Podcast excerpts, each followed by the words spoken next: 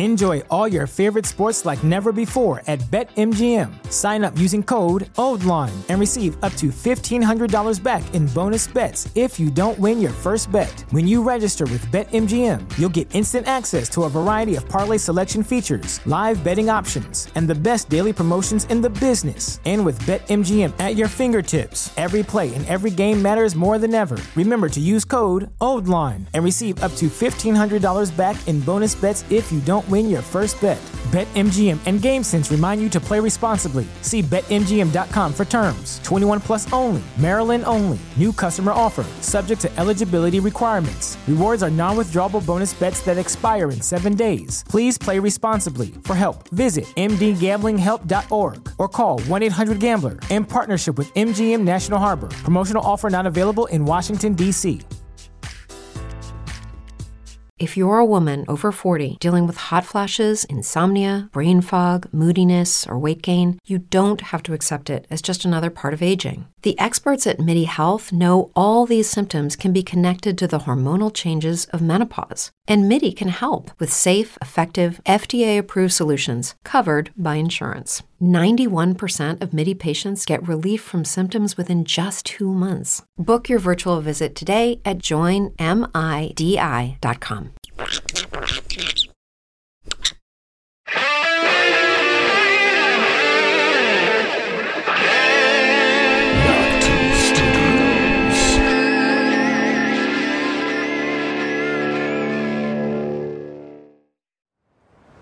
Brienne of Tarth.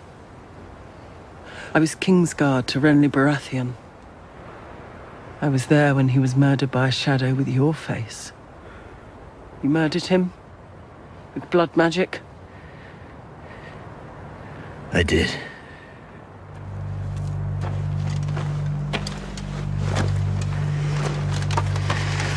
In the name of Renly of House Baratheon, first of his name, rightful king of the Andals and the First Men, Lord of the Seven Kingdoms and Protector of the Realm, I, Brienne of Tarth, sentence you to die.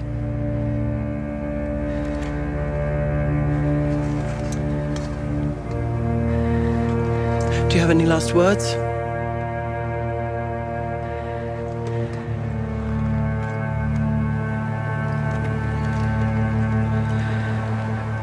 Go and do your duty.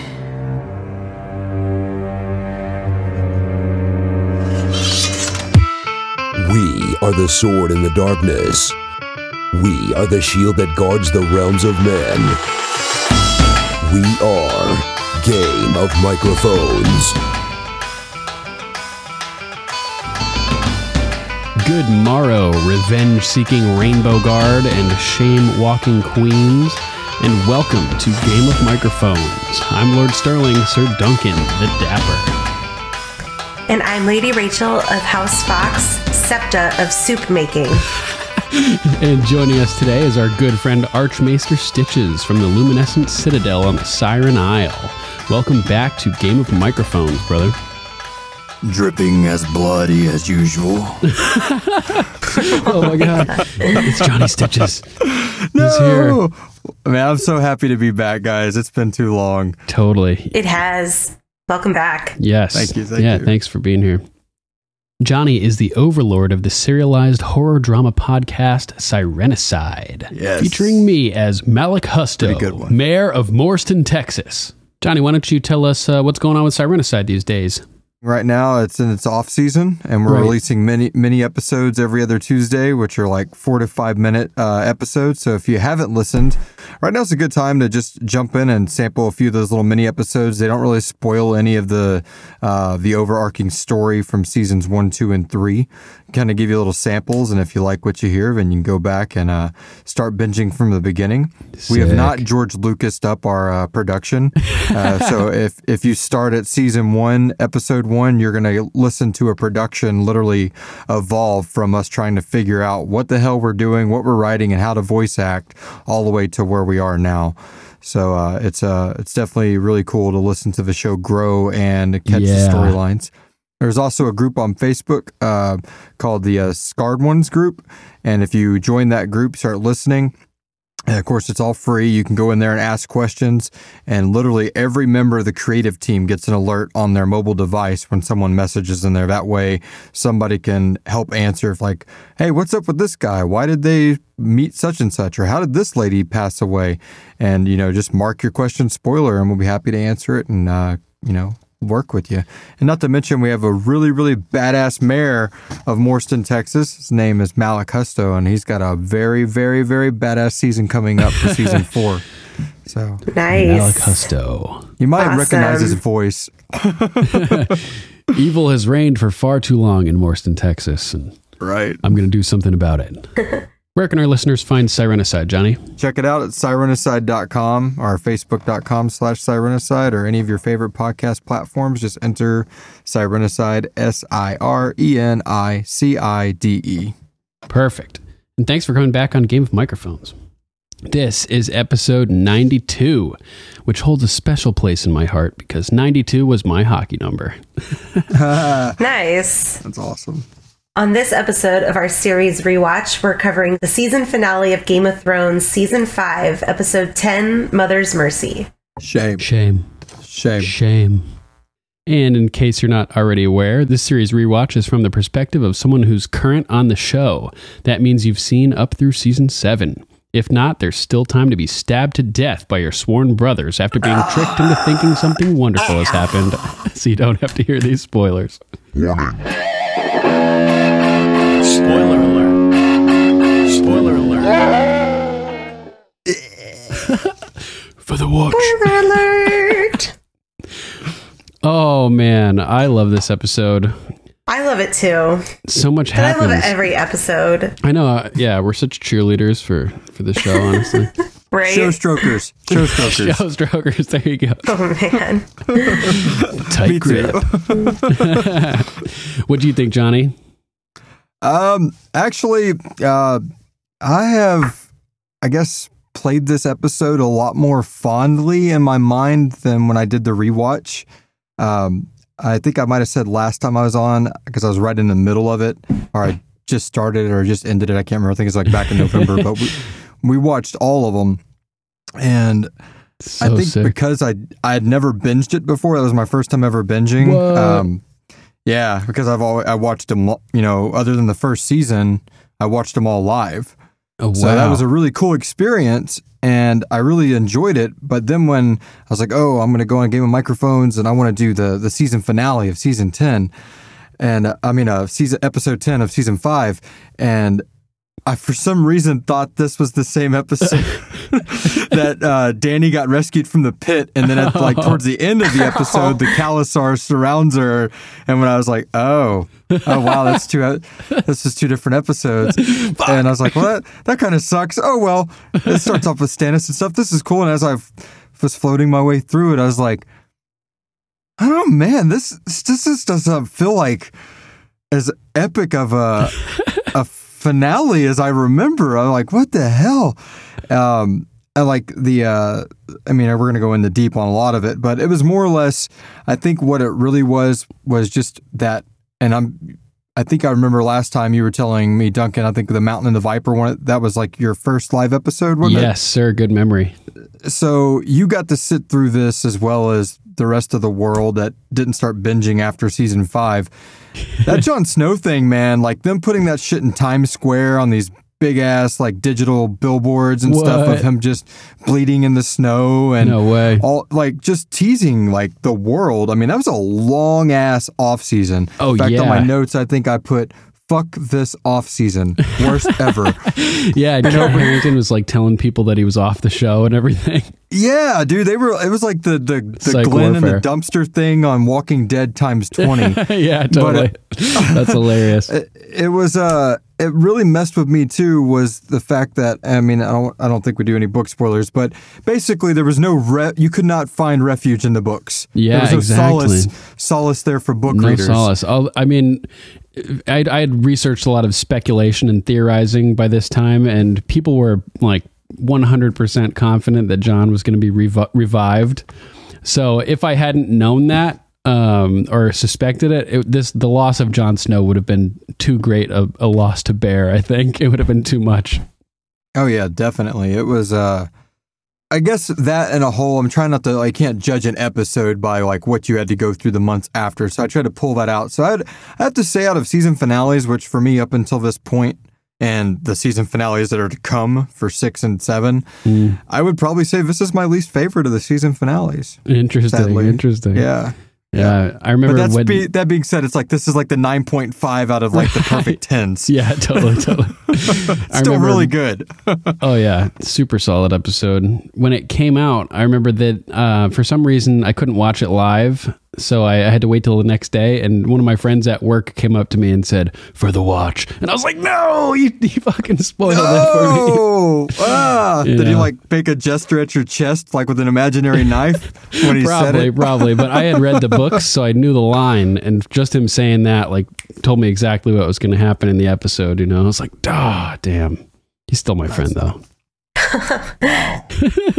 That's good. Rachel, you want to start off with your number uh, three? Sure. My Awesome. number three is Cersei's walk of shame. Ooh, Shame, shame. Shame. shame. Shame. So I just loved this when it started as when I was a first time viewer.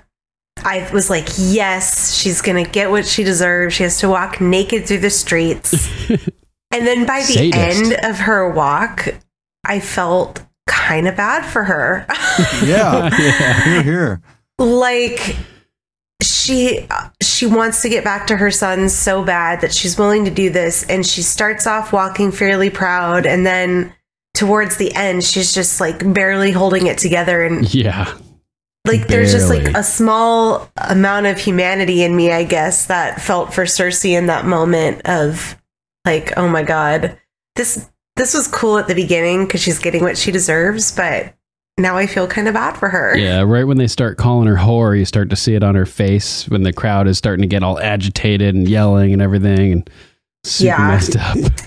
She yes does a really ballsy job. Well, not really, but she does a really good job of uh, Ballsy. sh- showing that like wall though at the beginning. I mean, for a while it's like, Oh, yeah. I don't care that I'm naked. I got this. When her feet's not bleeding yet or anything, she's had a few things chunked at her, and they do some really good Oh, camera angles man. of just like showing that those eyebrows arched and her just like staring through these people like they don't phase her. Yeah. is, it's so badass how by the end of that, like uh when Gregor like grabs her, it's just like yeah, like you just said, Rachel, like you're like, oh my, this poor woman almost by the end of it, just like Walking in front of the Lannister I can't believe I'm guards feeling naked. bad for Cersei. I know. totally. It was kind of weird.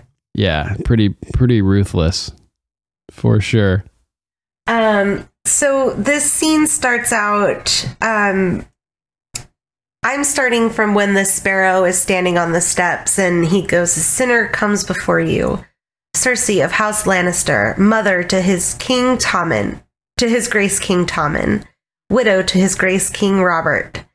And she's looking pretty rough at this point. Oh, yeah. And, you know, he continues to tell them that she's going to atone for her sins and she's going to be naked before the eyes of gods and men. And when the septas remove her robe, she just stands there naked. And I just, I, I was really, when I first watched this, was super, I was like, yeah, she's going to get what she deserves here. and there's Um, like gasps in the crowd, like, oh, do you know if she used a body double or not? yes, she did. She did. Okay, that's what I thought. Oh yeah, that was a big controversy when it happened. They uh, because the girl that they used, I mean, it's been a while since this, so I don't remember it completely clearly. But apparently, I think she was like in her mid twenties or something like that. Uh-oh. And in the in the book or something, it's really big about the fact that the crowd's also mocking her age. Like that's the way it's described in the text. It's been a while since I read this chapter, but I think I mean that's not a giant spoiler or anything. But they say stuff like you know you could see the the perfect queen actually showed signs of age. Yeah, and like her sagging boobs or whatever. Right. Yeah, but then they use this really pretty like body double for her in this in the in the show. I mean, I didn't I didn't care, but I mean, I know there was like a lot of like you know, Twitter hate and you know, Facebook Oh, yeah. rants on it like the next few nights The afterwards. littlest thing will throw, you know. Yeah, all the Create keyboard a warriors frenzy. came out. Really? Because I thought they did a good job with her body double. oh yeah, I I, think they did a really good job with it. Oh I yeah, mean- the CG work was great. yeah, I was trying to Connecting figure it out, and it was they did such a good job. She is naked in some of the parts, just not during the walk. Like when they're cutting her hair and stuff, supposedly you can barely tell because they do such a good job of it. But that was the first time uh, Lena Headey had like was okay with being uh, naked for Game of Thrones. Apparently, Interesting. oh, you notice- interesting. when her and Jaime in the first episode, she's always got like clothes on. Something It wasn't covering her. Yeah, and it wasn't really for like the actress, like, oh, I didn't want to be naked. It was always like, no, she's queenly. Like it's just very like these are like right, right. I don't I don't just bare myself to everybody. I'm a queen, like that kind of thing. So you like this them stripping her down for this was really getting into the psychology of you know, like her like everything that she was was stripped away, which you know, Yeah. the High Sparrow says. exactly that queenliness where you know very guarded and protected that's metaphorical for the clothing around her and everything like that Right. I remember Yeah. uh, the honest trailer or something yeah one of the honest trailers they're, they're talking about like you know rachel how we're always referencing by any boobs necessary and then Boobs. it, like when it when it gets to this part in the honest trailer like the sound goes quiet and, and you hear like crickets and she's walking along naked and he's like oh oh i, I don't want to see these boobs like Yeah. shame boobs like no no I remember that. Yeah. pretty great Yeah, so then we get Septa Unella's favorite word shame. Shame. Shame. yup and look who it is the director of the part the department of redundancy department back, back to uh, you know report more things Ring-a-ling-a-ling. Confess. Confess. Shame. Shame. exactly And so they kind of push her forward and she hesitates to go forward and she starts walking down the steps and everyone's kind of quiet as she, you know, Yeah. descends down the the staircase. yeah it starts off real quiet And so I felt like very anxious when I first watched this because it was eerily quiet. Like, I thought to myself, there's no way that she's going to get through that mob yeah without something going terribly wrong. yeah for sure And so then you hear, cunt, bitch, whore, hail to her royal tits. and so she's, you know, like Sir Johnny said, she's, you know, standing pretty tall. She's standing strong. Her, she's looking straight forward. And I think the, the food tossing and then it escalating from there you know, with the poop and the pee and the spit on the face. Oh my Rotten god. food and stuff oh god That was so fucked. Um the the the horror that jumps in front of her and shakes her tits at Cersei. oh yeah And then the man that jumps in front of her and he's like, "Suck me off, you bitch." yeah hanging out with his wang out And I love I'm love that taking all she these just great quotes of you and putting them in the outtakes. Like, suck me up, you bitch. No, How much for no. your little clam? that one was so creepy. How much for your little clam? oh god. Ugh. Um, so I, I do love her performance in this because she keeps looking up at the red keep Yeah, and like, oh, a that's her focus is I just need to get home. Like I'm doing this to get home to my son and to get the hell out of Dodge. And I just need to stay strong, but she's knocked to her knees and then she gets back up a couple of times and then Ugh. her feet are just completely bloody, which I found kind of interesting. I guess it's a really long walk, is what I understand. And she's Probably. doing it barefoot. Yeah, barefoot, and there's who knows what she's walked over. People are probably like breaking breaking pottery and stuff in front of her. like- Yeah. Yeah, it's not just that. Like on the we are we have this little uh old like 1960s uh cement walkway that leads out to our carport here at our house. And Hmm. every now and then, like if I could run out to my truck or for something, I you know I don't throw shoes on, and between like coming out the back of the house and that carport, any little pebble, Yeah, or, right, right. like Oh, between fuck, my yeah. my foot and that cement, like it picks it up and it hurts. I was like, I can imagine doing that for miles on end. Yeah, That's exactly. true. on A hard, cobblestone. yeah, hard floor with little pebbles on it. They, yeah, they Yeah. they stick out a lot for sure. Yeah, so she's almost there. Every time she looks up, the red keep gets a little bit closer, and she finally gets to the guards guarding the gate into the red keep. And she's just shuffling along. Yep, just covered in shit and spit Just- and rot and Ugh. grime. She just looks awful, and she's breaking down. And it, it, this is when I start feeling kind of sad for her. And it's just the way she's walking, or I guess the way her body double's walking, and the way, you know, she's crying, but Mhm. she waited until really no one could see her was just, it made me sad for her. Yeah, for the hard just a half a minute. for sure. One of the most hardcore parts is like walking naked past the Lannister guards too. You know who like yeah. she was always in a position of power over them. So it's it's one thing to have like all the people see you naked, but then to have like people who know you. Good point. You know, it's like totally. even more intense, kind of. Yeah, and that's actually what happens right next as she walks through the doors and her uncle is standing right there, Grand Maester Pycelle, Yep. and then Grinning. Qyburn and the I know, and he raises his eyebrows. He's like, "Whoa, Oh. Ugh.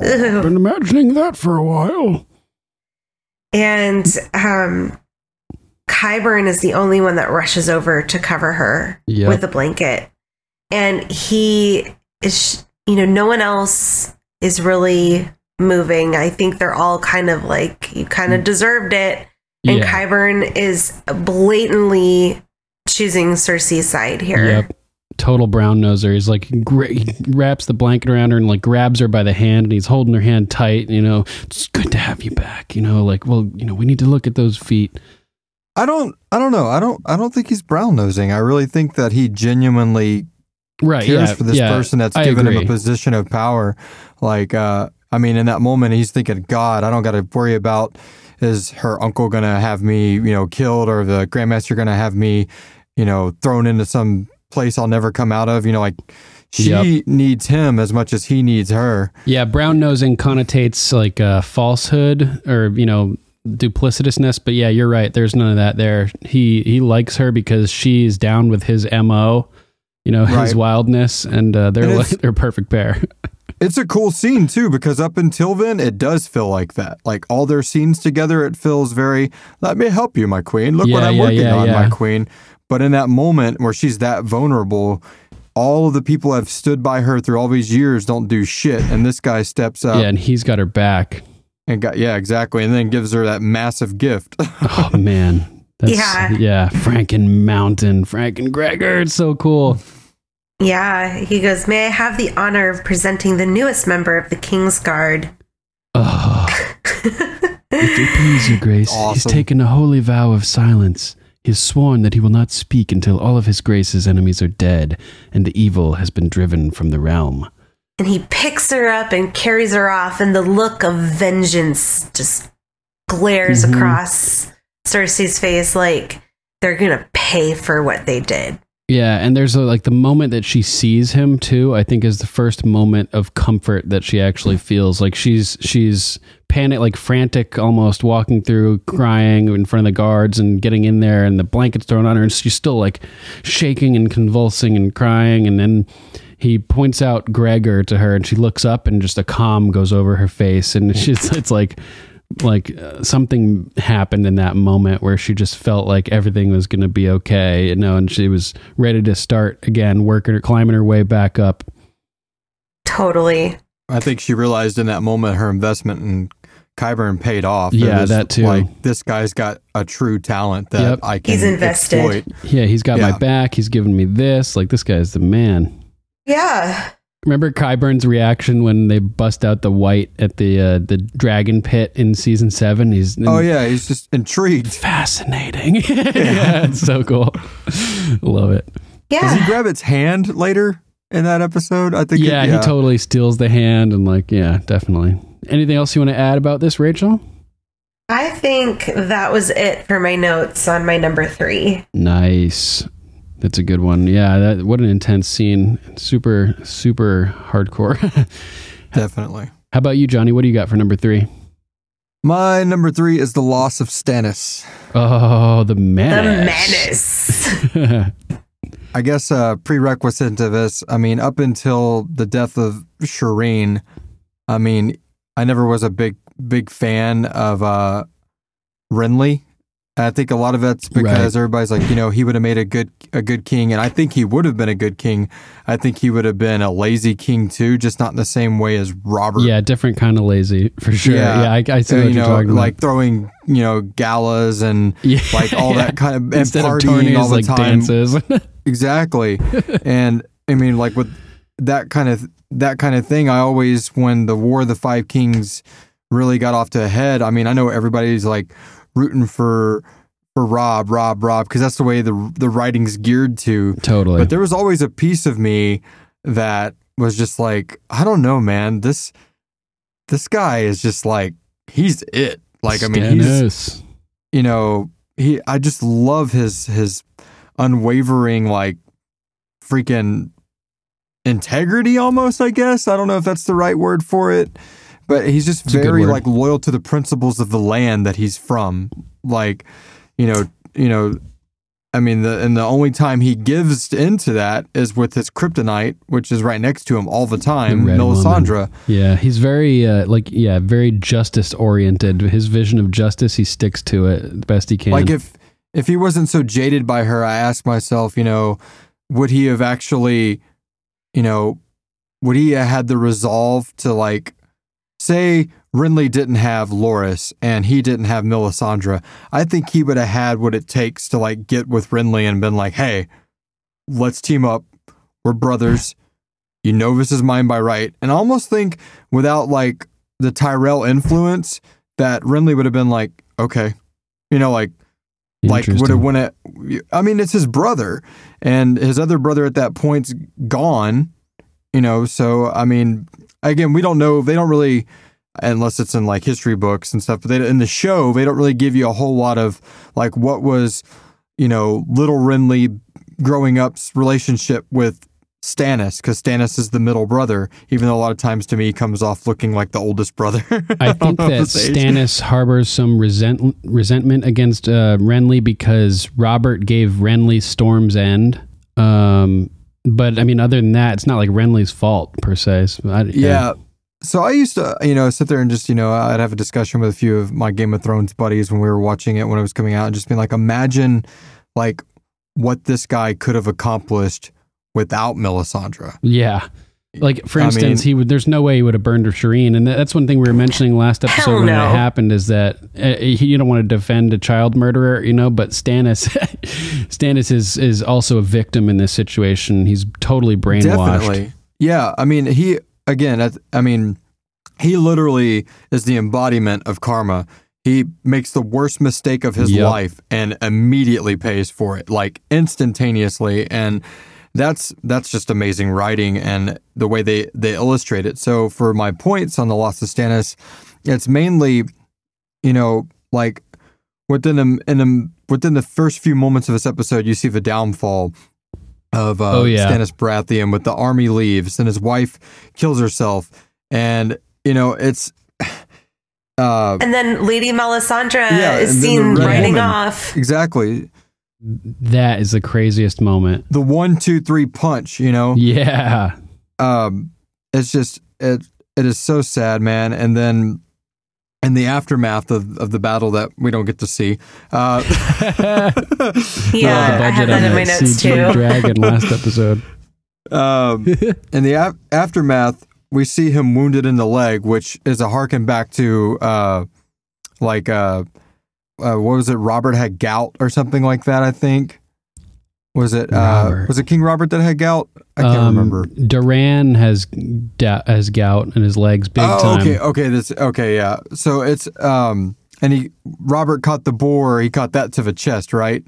Yeah, to like to the like the, gut some, or the, this, like like the side of his stomach. So the, the reason and the reason I bring all that up is because like Robert, he catches a board to like his strength, his you know his midsection and all that. Right. But Stannis is like always on the move and is always trying to conquer Pressing and forward. from Blackwater Bay, and then he gets like right there at the end. They just like those Cripple those uh. Bolton soldiers just yeah chop his legs out from underneath him basically by bringing him to his knees, and he still manages to to take them out.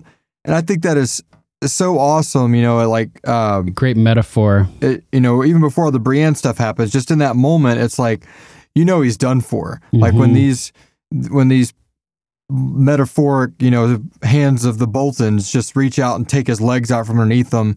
And literally, they show a guy right before that crawling without his legs. Yeah, that part's So- nuts. that was intense. I feel like the director was trying to say something right there about like crippling movement, and it made me think back to like, well, damn, you know, you can look at it like drinking and hunting killed Robert, but you don't really sit there and think about like where did Robert get hit, where does Stannis get hit, you know, uh, how you know uh, how does Renly Renly is like taken out by a shadow of his brother, you know, reflection, in the vanity. heart.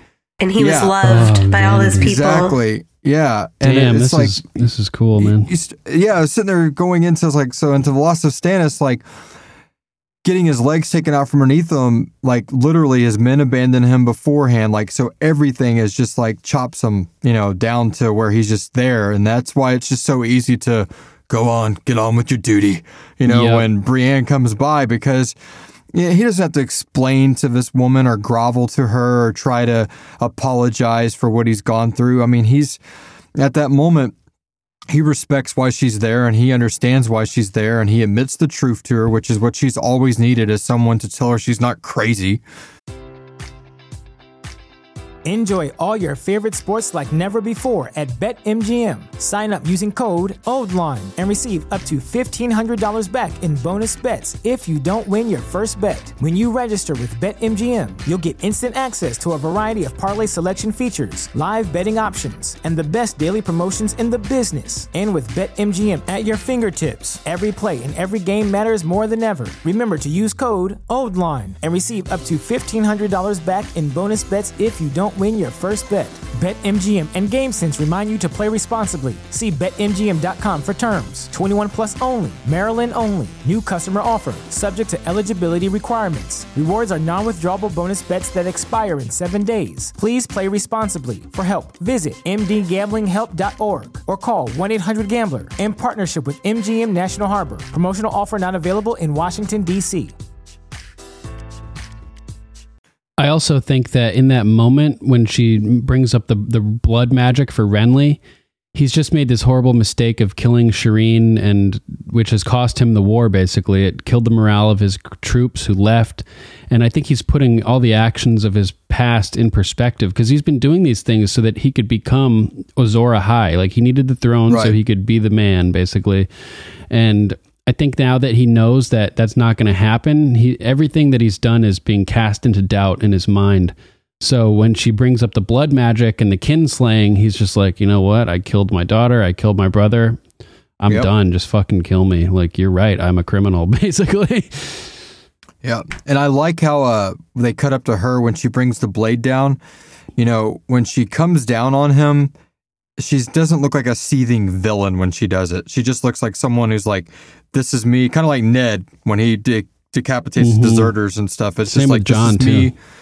exacting my justice, which I think is really cool because there's a episode, I can't remember what it was, a while back where, uh, I don't know if it was Littlefinger, but somebody was, oh no, it was uh, Jaime bringing up, you know, let's not act like that Ned didn't enjoy killing. Right, and right. that these people don't enjoy killing. And I, I, you know, I just think that's and the hound too. Your father was a, a killer. You know, you were all Yeah. killers.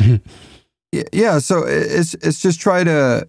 I don't think that Brienne enjoys it, and I don't think Ned did either. yeah, You know, definitely not. I think there might have been a time when Ned was a younger, cockier sword fighter, but I don't think he ever enjoyed the the murderous aspect of it, and to the the point of where someone like the Hound or Jaime. I think that I'm not saying they get off to it or anything like that, but I think there's a certain like with Bronn and the Hound and Jaime, Bloodlust. which are all three characters, like three of my favorite characters.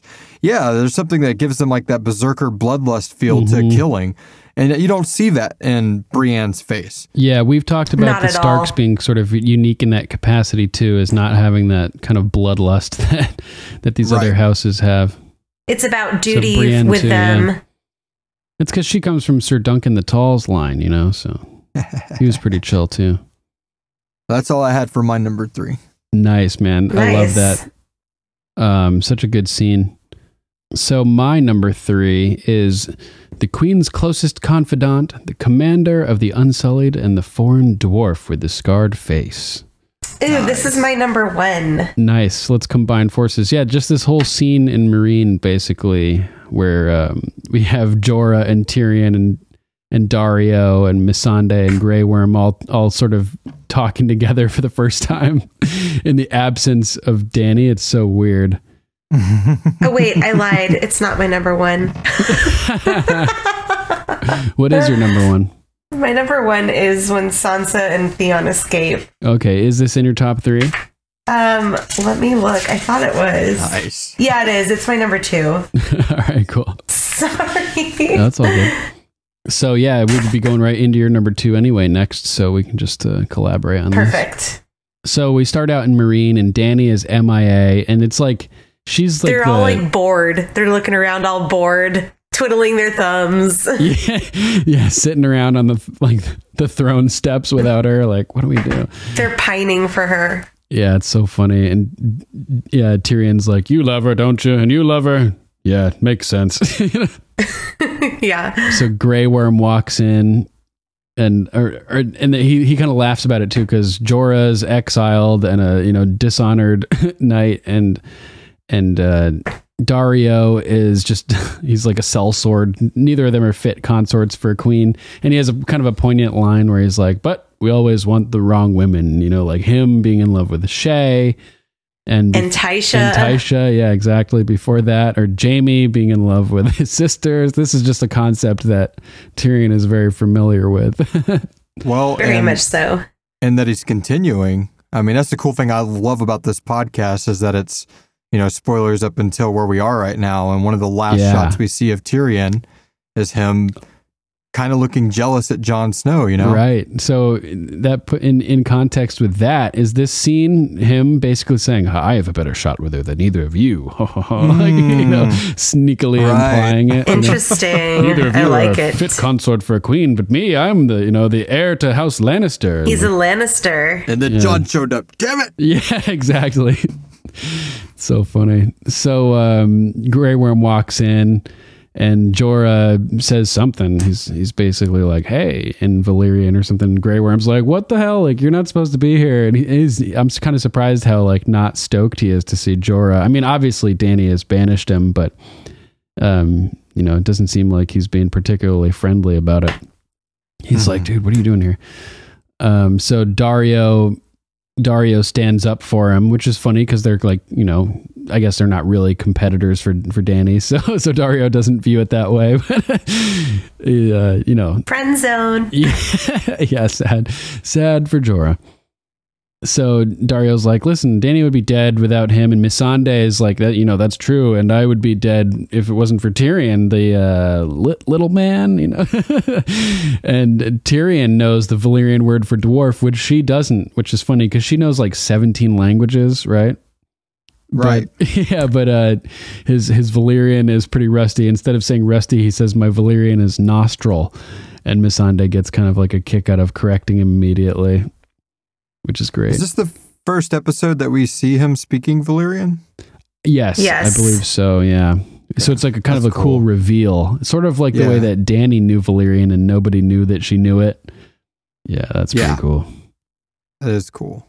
So uh, Grey Worm is like, oh, like I wish I could fight for for Dany, and um, they're just, they're trying to figure out what to do. And Tyrion points out that the dragon headed north, so they have to go that way to find her, basically. And uh, everybody's kind of freaking out because she's pretty essential for the mission. And Tyrion wants to go, help, but Jorah's like, "What the fuck? You're a Lannister. You know, she's trying to remove your family from power." And again, Right. he's like, "You know, I want to help with that. I, I don't like my having my family in power. At least not those ones." Um, which is pretty classic. He's always like, like saying, "If you're, you know, what he said to Dany last week. If you want, if you want to kill Lannisters, I'm the most, you know, prolific Lannister killer of I'm our the age." best Lannister killer there is. and uh, it's so funny. So they point out that Jorah's been exiled because you know he di- he takes a dig at Tyrion. Tyrion takes a dig back at him, and Jorah is salty because he's like, the second time I was exiled, it was thanks to you. You know, he is not happy with Tyrion. He goes on to say that if he ever kills him, his eyes will be wide open. Because Tyrion, yeah, because Tyrion doesn't know if he's safe to sleep or not. I around like him. how Daario is the voice of reason in Yeah. this conversation, which is he's like the last person that I would think would have the voice of reason. Right. And he's like, he's right. The queen exiled Jorah, and he's right. Jorah Yeah. saved her life. Perhaps she feels differently about him now. Perhaps not. The only way we kn- will know is if we ask her. yeah, He's like, "Shut up." he's playing a Tyrion role here with with logic. Is his head on, like you know tight on his shoulders, which is pretty cool. And so he goes on to ask Daario, like, or, or sorry, Daario goes on to ask Tyrion, like, wait, why are why would we bring you on this? And he starts asking him about his relevant skills, which is kind of, it kind of reminded me of Napoleon Dynamite. Can you fight? Yeah, can do you have rock climbing skills? You know, Have you ever tracked animals in the wilderness? no, not exactly. Are you good on a horse? Yeah, middling. So mainly you talk. and drink. I've survived this far. Yeah, which I respect. yeah, that's a good. So I just love that whole little interaction between Daario and Tyrion there, which is really funny. And so Daario is like in the strategic mode right now. He's like, "Listen, Grey Worm, I know it's cool that you want to come, but you can't. Even though you're the most tough, badass person with no balls that I know." Or most badass ballless dude, and uh, because the people of Meereen trust you, and they know that you speak for the queen, so you got to be here. And the same with Missandei. And uh, he said for some reason he wants Tyrion to stay also. And Jorah's like, you know, but he's a foreign dwarf that barely even speaks the language. Why, you know, why would they listen to to, to Tyrion? Um, he's like, oh, they won't, but they'll listen to Grey Worm. So he he says. Uh, and Missandei. Our queen trusts no one more than Missandei, certainly not me, which is just kind of a funny line. He's like, she doesn't trust me, but I, he's delivering props where they're due to Missandei, which I liked. Yeah. And then he has that line the queen's closest confidant, the commander of the Unsullied, and the foreign dwarf with the scarred face. Good fortune, my friends. Meereen is ancient and glorious as he goes to leave, basically. Try not to ruin her. Yeah. so funny. Um, and I like how he he says, "Looks like it's you and me, Jorah the Andal. Let's go find some good horses." I just like how people refer to Jorah, even to his face, as Jorah the Andal. It's a Yeah. pretty kick-ass nickname. Cool. And then Tyrion walks down the steps towards Missandei and Grey Worm, who are just like looking at each other, like, "Who the fuck is this guy? This is so weird." And then the uh, their personalities are just so awkward together. Like, remember when Tyrion is trying to get them to drink and play games? Yeah, tell jokes. Yeah, I don't know any jokes. yeah. Oh man. So they're just like awkwardly staring at each other, and Tyrion's like, "This is going to be weird." I can tell already. Classic scene. But that's pretty much it, for, I think, for my number three. Just love that scene. Anything else you guys want to add about that scene? No. Yeah, I, I got. uh, It's one of the. Well, like I know it's. I get what the director was trying to do there at the end when he's walking down the steps when it's just them kind of staring, and it does make you reflect on like what we're gonna see with these later these characters later. But that's one of the things I'm talking about. It's very. This is not episode four or five. This is the season finale, and this is it. Right. Like- We're gonna go find her. Okay, go find her. yeah, they're just leaving us We'll hanging. see y'all in like 10 months. yeah. it's just, I mean, it's very, uh, uh, it's just, I mean, for a character as epic as Tyrion, that was just one of those things that in my notes I was putting down, I was like, where do each of the characters we absolutely care about end off? And at what time in the episode are we really like last left with them?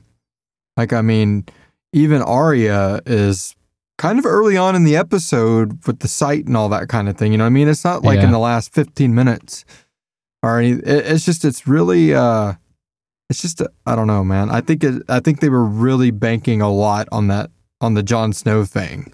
Like, Yeah, this for is going sure. to be so huge that no one's going to know about or really care about this part after this happens. Like that kind of thing.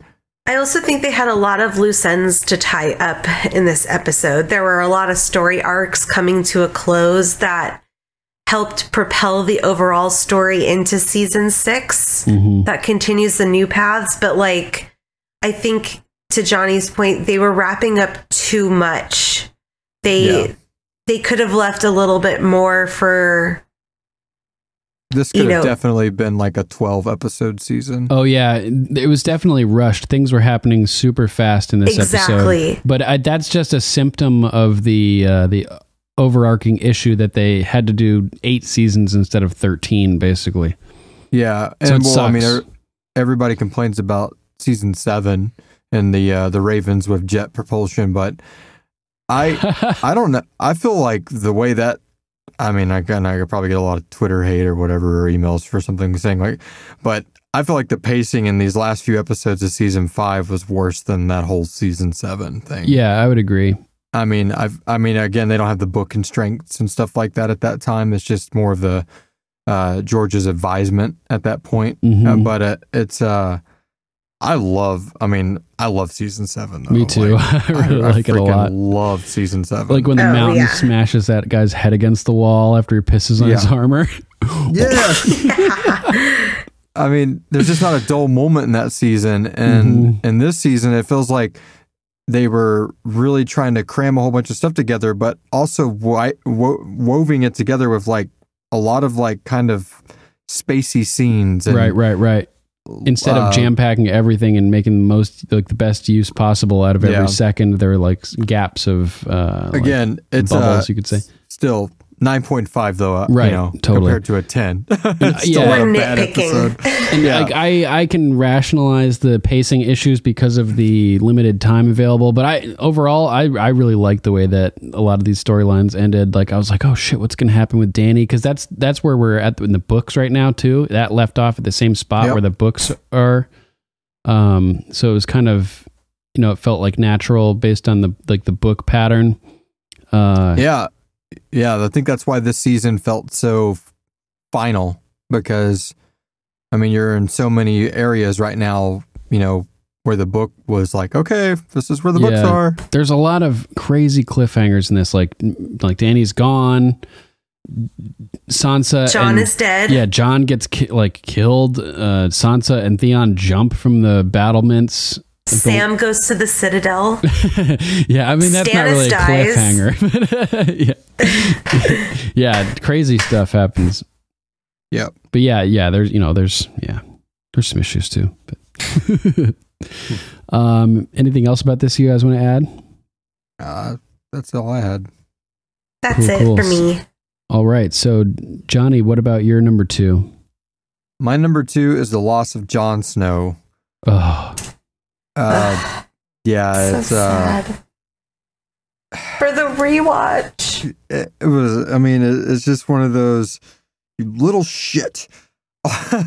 and he's like, I kept thinking. I guess my mind played that there was some sort of like, oh my god, what have I done? Like, look to Olly when they when they kind of keep the camera on him a little bit after he does it. But it's not really. If it's it's it's it's more just sad that he had to do it. I feel like yeah, like it's not like oh shit, you know, like when a kid breaks a toy and they wish they could like take it back or they done something like there's there's no Yeah, remorse in that kid's face for what he did. yeah, nothing. He, he feels very vindicated in his decision, um, and that makes it uh you know again not trying to con- condone you know like you were saying you know abuse against children or child murder, but. Yeah, I love it when he gets he gets his unbecomings. you know, uh, I feel almost worse for uh, Alliser whenever he gets hung than I do Olly. Oh, that's Uh, hilarious. Yeah, because I don't, I can't remember. I don't think Alliser stabs him in the novel, but I can't remember or not. It's Oh a snap! while. Yeah, I can't remember either. I John gets stabbed think- six times in this scene. I think Oh. Alliser, yeah, but there's a whole like crew of other names from the book that I can't remember of people that stab him. Yeah. Because I mean, this is a while back, but uh, I think Alliser was sent somewhere else in the books, and, I, and I think it's a Oh. cliffhanger too, almost like. I but I can't remember. It's I need to reread them. Yes, in A Dance with Dragons, Jon sends Alliser ranging up north beyond the wall with Dywen and a couple other rangers, and uh, after that, we haven't heard anything yet. So obviously, whenever we get a new book, if and whenever, the yeah, I mean, he shouldn't be. He's not part of the mutiny at that point. So I think that's really you know because he kind of led it in in the show. Totally, it's So so it's fucked kinda- up how just like elaborate the ruse is too. Like this Right. lie that they've concocted and the whole setup outside and Uncle having, Benjen. yeah, all these yeah, people prepared The guy to hasn't like, been mentioned since like season one. So you see, like, I mean. I fell for it, and again, I'd already read all the books up to that point, but I still, when they're like, because you don't know what the show's gonna go, right, totally. Like Uncle Benjen, I'm like, oh man, Fuck. what? That's oh, traitor. Get, I get goosebumps every time I see that sign traitor and Jon like slowly turns around. It's like as if he knows once he turns around he's dead. Yeah, he's Yeah. like shit. Maybe I can. Because they're not going to stab him in the back, but now they have him surrounded. and I think we've said this before, and it might be on. I think it's on we all when y'all have done the history thing, but it's just so like reminiscent of Caesar. Caesar. Yeah, Totally. it's just you know, and Olly being Brutus, Brutus, or whatever. Yeah. It too, Olly. yeah, exactly. it's it's uh I try to put myself in the mind, you know, of not knowing what's going to happen when I was doing the rewatch kind of because you know, you got that that that but I could not push that shot out of my head of like his chest with that scar on it where Olly hit him and his, you know his body's been all cleaned by Melisandre like yeah. that every time he got stabbed it's like that would flicker in my mind when I was watching it. Same it's like here, my mind man. I was was seeing those naturally like doing like a coping mechanism as it was happening. Like it's okay, he's gonna It's be okay. all right. He's going to wake up soon. That's you know the future. You have seen it. so sad. but that that was uh that's that's pretty much it. I mean, uh, It's amazing how long he stays standing. Yeah, all those stabs, and he's Oh, it still just like, takes it. "Ah." Six six stab wounds and he's still standing. And then well he stands up until the fifth and then he falls and then Olly stabs him in the heart for the Well, sixth. the directors had him fall so he'd be at the right height to be stabbed by Olly. That was the only reason he fell. he's, like, he's like, and you too, Olly. I don't know. Jon Snow's not that tall. Yeah. yeah, he's really not.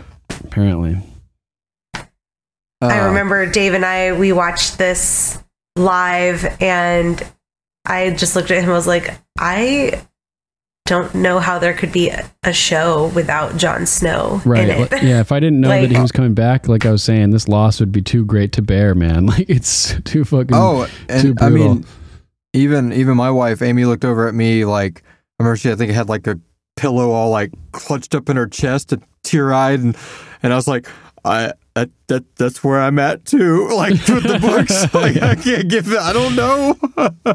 I was like in the fetal position crying. yeah, for this in the books, and for when Tyrion, when when you think Tyrion is dead, when he gets Yep. dragged under by the stone men, I remember hearing people about like hearing about people like throwing their books across the room. you know, oh yeah, Oh no. nice. Oh, those books are so good. I need to read them again so bad. yeah. It's been a while since I've had uh, uh, Roy Dotrice's voice. I need to re-listen to him at work. Oh, yeah, big So, time. uh, side tangent. I wonder who's going to narrate the next two. I know, I know. It'll be very interesting. I, I, I would be down with Harry Lloyd doing it. Yeah, He did the Dunk and Egg novellas that's probably going to be the right choice then. because yeah, he was uh, he played Viserys on the show, you know. But I, I think I thought he did a pretty good job with that. But then again, that that old like you know that voice that Roy Dotrice had doing all like the they're gonna have like older characters. Oh with the, yeah, the dude. grind and, you- in and- their and the women and everything. Yeah, Like the guy's just a master voice actor, narrating. yeah. Uh, he has a Guinness record for a Game of Thrones book one for doing like 235 voices in it or something like that for different characters. What? Really? That's totally. crazy. Wasn't he in the show? Yeah, he was. He played Pyromancer The Hallyne, pyromancer. who hands the the pyro the uh, the wildfire to Tyrion. Yeah, Or whatever, I, I you remember know. that he did a cameo. Yeah, I mean, I, I didn't know that was him when I was watching it. I remember was pointing it out to me afterwards. he was originally supposed to play Maester Pycelle Dude, Oh. or uh, you know Grand Maester Pycelle. Yeah, man, that'd been kind of cool. But it's kind of hard not to see Julian uh, Glover. Pycelle. Yeah, as Yeah. because he's so good, man. hmm I mean, you know, we would have had it with Roy, Dr- Roy Dotrice the whole time, and we would, you know, we would have loved it that way too. But the way it ended up was fine. Yeah, especially when he jumps out of that bed and like cracks his back. I just hear the music from Honest Trailers every time. yeah. Fucking great. So it, this scene is so brutal, man. Stabbing just over and over for the watch, for the watch, and I'm like, oh, for the rewatch. For the Right. rewatch. I will suffer for the rewatch. yeah. For the rewatch. Ah, brutal. That's it for my number two. And That's all I have for that scene too. Anything else you want to add, Rachel? No, it's so sad. Yeah, definitely. So my number two was Frankengregor, which Yeah. I just Nice. fucking love that that whole part. Uh, it's he just picks her up like nothing, and he's just like, you know, I got this. you know, it's so cool. I like his uh his freaking armor later on too, the Queen's Oh Guard armor. yeah, Oh, yeah. Dude, he's just so wicked of a character. yeah. He's, I love it. Oh, that yeah, that Queen's Guard, that helmet, so freaking cool. And I mean, it's it's great in this scene too, like the bright gold armor, and it's Yeah. just so monstrous. It's crazy. Imagine if he would have been in the Rainbow Guard. Renly would have been unstoppable. Oh man. like uh, like a tie-dye cloak. just massive. A pot of gold on his cloak. That's hilarious. I hadn't thought of that before. A pot of gold at the bottom of the cloak. That'd be pretty cool. Uh, anyway, so uh, in the in the books, we question whether or not he even has a head. 'Cause you just you just see like shadows when you look through the in through the helm, right? Something like well, that. Yeah, something, and they don't call him uh, the Mountain in the books. He's uh, right. He's something, Sir Robert Strong. Sir Robert Strong. But that's everybody it. knows he's the mountain. But the mountain's R- quote unquote dead, and they send his head to Dorne. right. So yeah, it's pretty interesting. So yeah, we're we're all like, we know it's Gregor though. Yeah, and it's the How same could actor it not too. be? Yeah, totally. what's cool. Oh yeah, in on the show, yeah, totally. Yeah, Yeah, they don't make any attempt to hide his identity on the show, I don't think. No, so cool, but like all the veins around his eyes and he just like looks like purple and undead or something. Ugh. what do you guys think is going on with his status? Is he alive? Is he dead? Is he a white? Is he he's a zombie all day long. yeah, resurrected? I think he's like Frankenstein. That's big. I mean, he he's. I mean, Qyburn's a necromancer. Right. I I think he's a necromancer that's came into his own. Like that's his first, like real attempt at it working. You know, him studying the dwarf head and all these things, and I'm sure that's why when he sees the white, he's like, "Oh man, what I can learn from this, I can hone in my craft and get even better." You know, Oh, when Jon brings it in season seven. right? Yeah. Right. So you Totally. think Gregor did die and has been resurrected through necromancy? Yeah, I think. Yeah, I don't think he like kept him alive in some you know arcane Renaissance style life support. I think he really, you know, I think he died. and Yeah. I think when whenever you see him seizing under that blanket uh, in one of the other episodes, I think I that's like love that part. him bringing back like him pulling something from another world and putting it into him. I don't. I really doubt he could. I think that's going to ruin Clegane Bowl for a lot of people, but I don't. I think if the Helm was like, "You remember putting my face in that fire?" He'd be like, "No, I don't great. even know who I am, dude." uh, is any, have you either of you guys ever seen White Zombie, the movie? Uh, I No. don't the think so. band, but the but the movie. Put that on your to watch list. It's got White Bela Lugosi Zombie. in it. Ooh, Oh, he's a- nice. and he's a necromancer in it. nice. Uh, and I won't spoil anything, but take a good look at the zombies that are working in the sugar mill in that show, and then take a good look at Gregor next time you see him in zombie mode. And All it's, right. You could definitely tell that there was some studying on like these classic. Uh, I think because the movie came out in like 1933 or something. That's so funny. it, it's an amazing in the music. It takes place in Haiti. It's one of my all-time favorite movies. I, White I Zombie. freaking love it. White Zombie. I mean, it's it's where you know Rob Zombie got you know the name, the name his band, and all that kind of stuff. But uh, it's uh it's a hell of a piece of cinematic work. Damn, um, I'm writing it down. Yeah, it's a it's a it's a long movie for a black and white movie, but it's it's it, it holds you, and it's one of Bela Lugosi's best works by Fucking far. radical. Yeah, and it's uh it's it's in the public domain, so you, it's Oh, free really? on YouTube. Yeah. Even better. Yeah, because it's, yeah, that's awesome. Yep. All right. So that wraps up my number dose. How about your number one, Lady Rachel? Awesome. Um, so my number one is when Sansa and Theon escape. Nice. So Nice. um, I do want to start where she's hurrying through Winterfell and her hood's on, and she She heads used that bung upstairs. screw to get out, right? Bored through the Yes. door to the lock. Yes. And she I found it was interesting that she just like left it dropped yeah, on the there. floor. Like what the heck? Um so she's walking by the Bolton men and she has the candle in her hand. The camera pans over to Podrick and he's gathering firewood and dead rabbits and he hears screaming and, and he looks down to see Stannis' army and it's marching towards Winterfell. And he just drops all that shit. And he just takes off and he's like, My lady, Stannis, Stannis Baratheon is coming. His entire army Right. And who Brienne looks hates extremely Stannis. disheveled, oh, by Oh, the yeah. way. Yeah, the army looks rugged. Brienne's like, How do you know it's Stannis? And Podrick's like, He's play- he's carrying his flaming heart banners from the Blackwater. I'll never forget it. And then it pans back over to Sansa, and she's approaching the broken tower, and she has a candle in her hand. And then it pans out over to Stannis, and Stannis is like, you know, put another trench here and one 300 yards down the way. Um, we need to set up foraging parties immediately.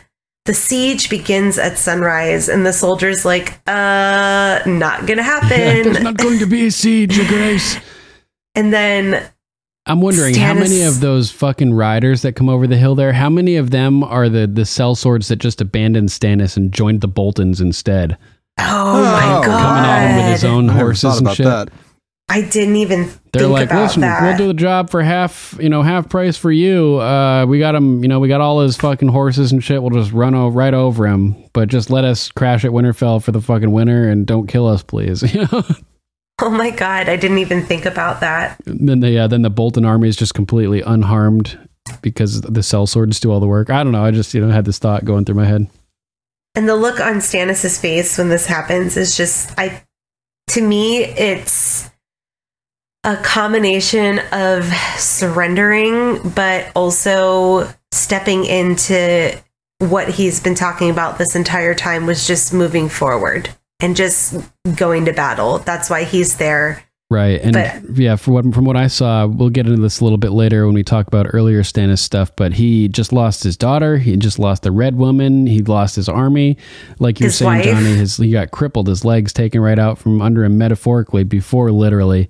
And he's right now, he after, especially after the red woman bailed on him and shit, he just wants to fuck some shit up. He's like, we're Yep. going forward. I'm, you know, I'm about to I'm- fucking hack and slash motherfuckers.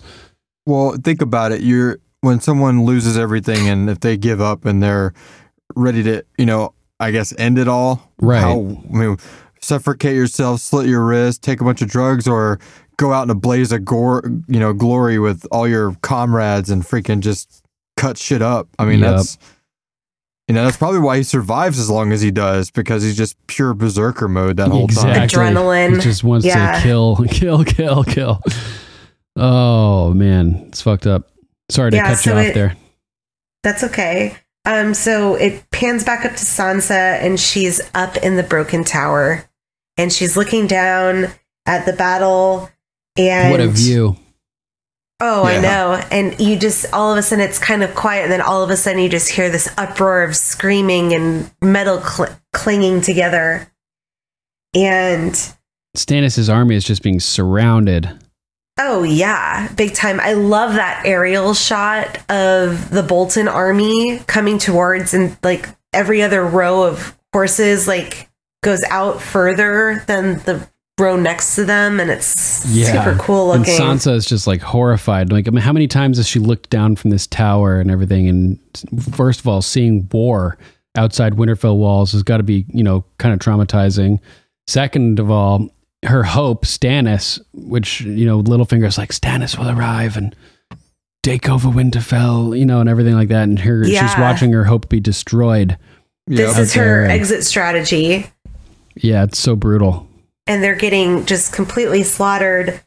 So then it cuts to um all of the slaughtered men and the banners and the dead horses and That scene where Stannis draws his sword, though, oh yeah. so Oh, fucking yeah. So epic, dude. awesome. Epic. The riders Epic, come over the hill and everybody's just watching, and he just pulls his sword out, and then everybody just draws their swords. And Stannis Goosebumps. looks so fucking badass, dude. Something about that armor with like the plates going down like from the chest to through the ab area. It just looks super cool. It makes him look, look kind of like Iron Man or something. Yeah, Yeah. we've talked about his armor before Yeah. and I have to agree it's it's really cool armor. Yep, there's just little to no leg protection. Unfortunately, you know, it's, he's not covered in plate. He doesn't have no mystical leg protection either. and yeah, no wards, no blood magic wards or anything like that. So I know we covered this scene a little bit earlier with Johnny. Um, you know, when he's hobbling and fighting the men, and he kills the men, and he kind of resigns himself to laying up by a tree, hmm and he looks over, and you don't see anybody, but you can hear someone approaching, Yup. and then you hear him say, "Bolton has the women fighting for him." and instantly you know right even before it pans over that it's, It's Brienne, of Tarth. Who hates Stannis? I do not fight for the Boltons. I am Brienne of Tarth. I was Kingsguard to Renly Baratheon. And at that moment, he like right when she says that, the camera cuts back over to him, and he sort of has a look of realization because he at, he was the you know the the shadow. It was when he was asleep. He's doing controlling it through a dream, I think. Oh, And so he oh. was seeing what the shadow was seeing. He would have in this bit moment recognized being her. Yeah, remember seeing Brienne with Renly as he's doing the deed. So he's like, Wow. yeah, that that's why I am assuming that's why he confesses because he's like, you know the truth already. Like you, we saw each other. You know, wow. I didn't even realize that. Yeah. He, So like, she. he almost I didn't know um, either. Yeah, it, he has like this moment of recognition, and his face kind of like pales a bit. You can like, it, it's just really crazy. He's like, oh shit, like this moment of realization. Huh. Got it. That's crazy. Yeah, and she's like, I was crazy. there when he was murdered by a shadow with your face. And she's just like, You murdered him with blood magic? And he's just like, You saw it. Like, yep, I did it. I did. and I think, I did it. yeah, that's that moment where like everything is coming into perspective, I think, from him. He's seeing everything from a new lens. Like, if it's not, if it wasn't for the ultimate victory and saving the, the world, like, what was all this blood magic for that everybody's been telling me is evil this whole time? You know, it was just evil. It was no, wasn't for any greater good. I'm about to die. like, Huh. It's rough.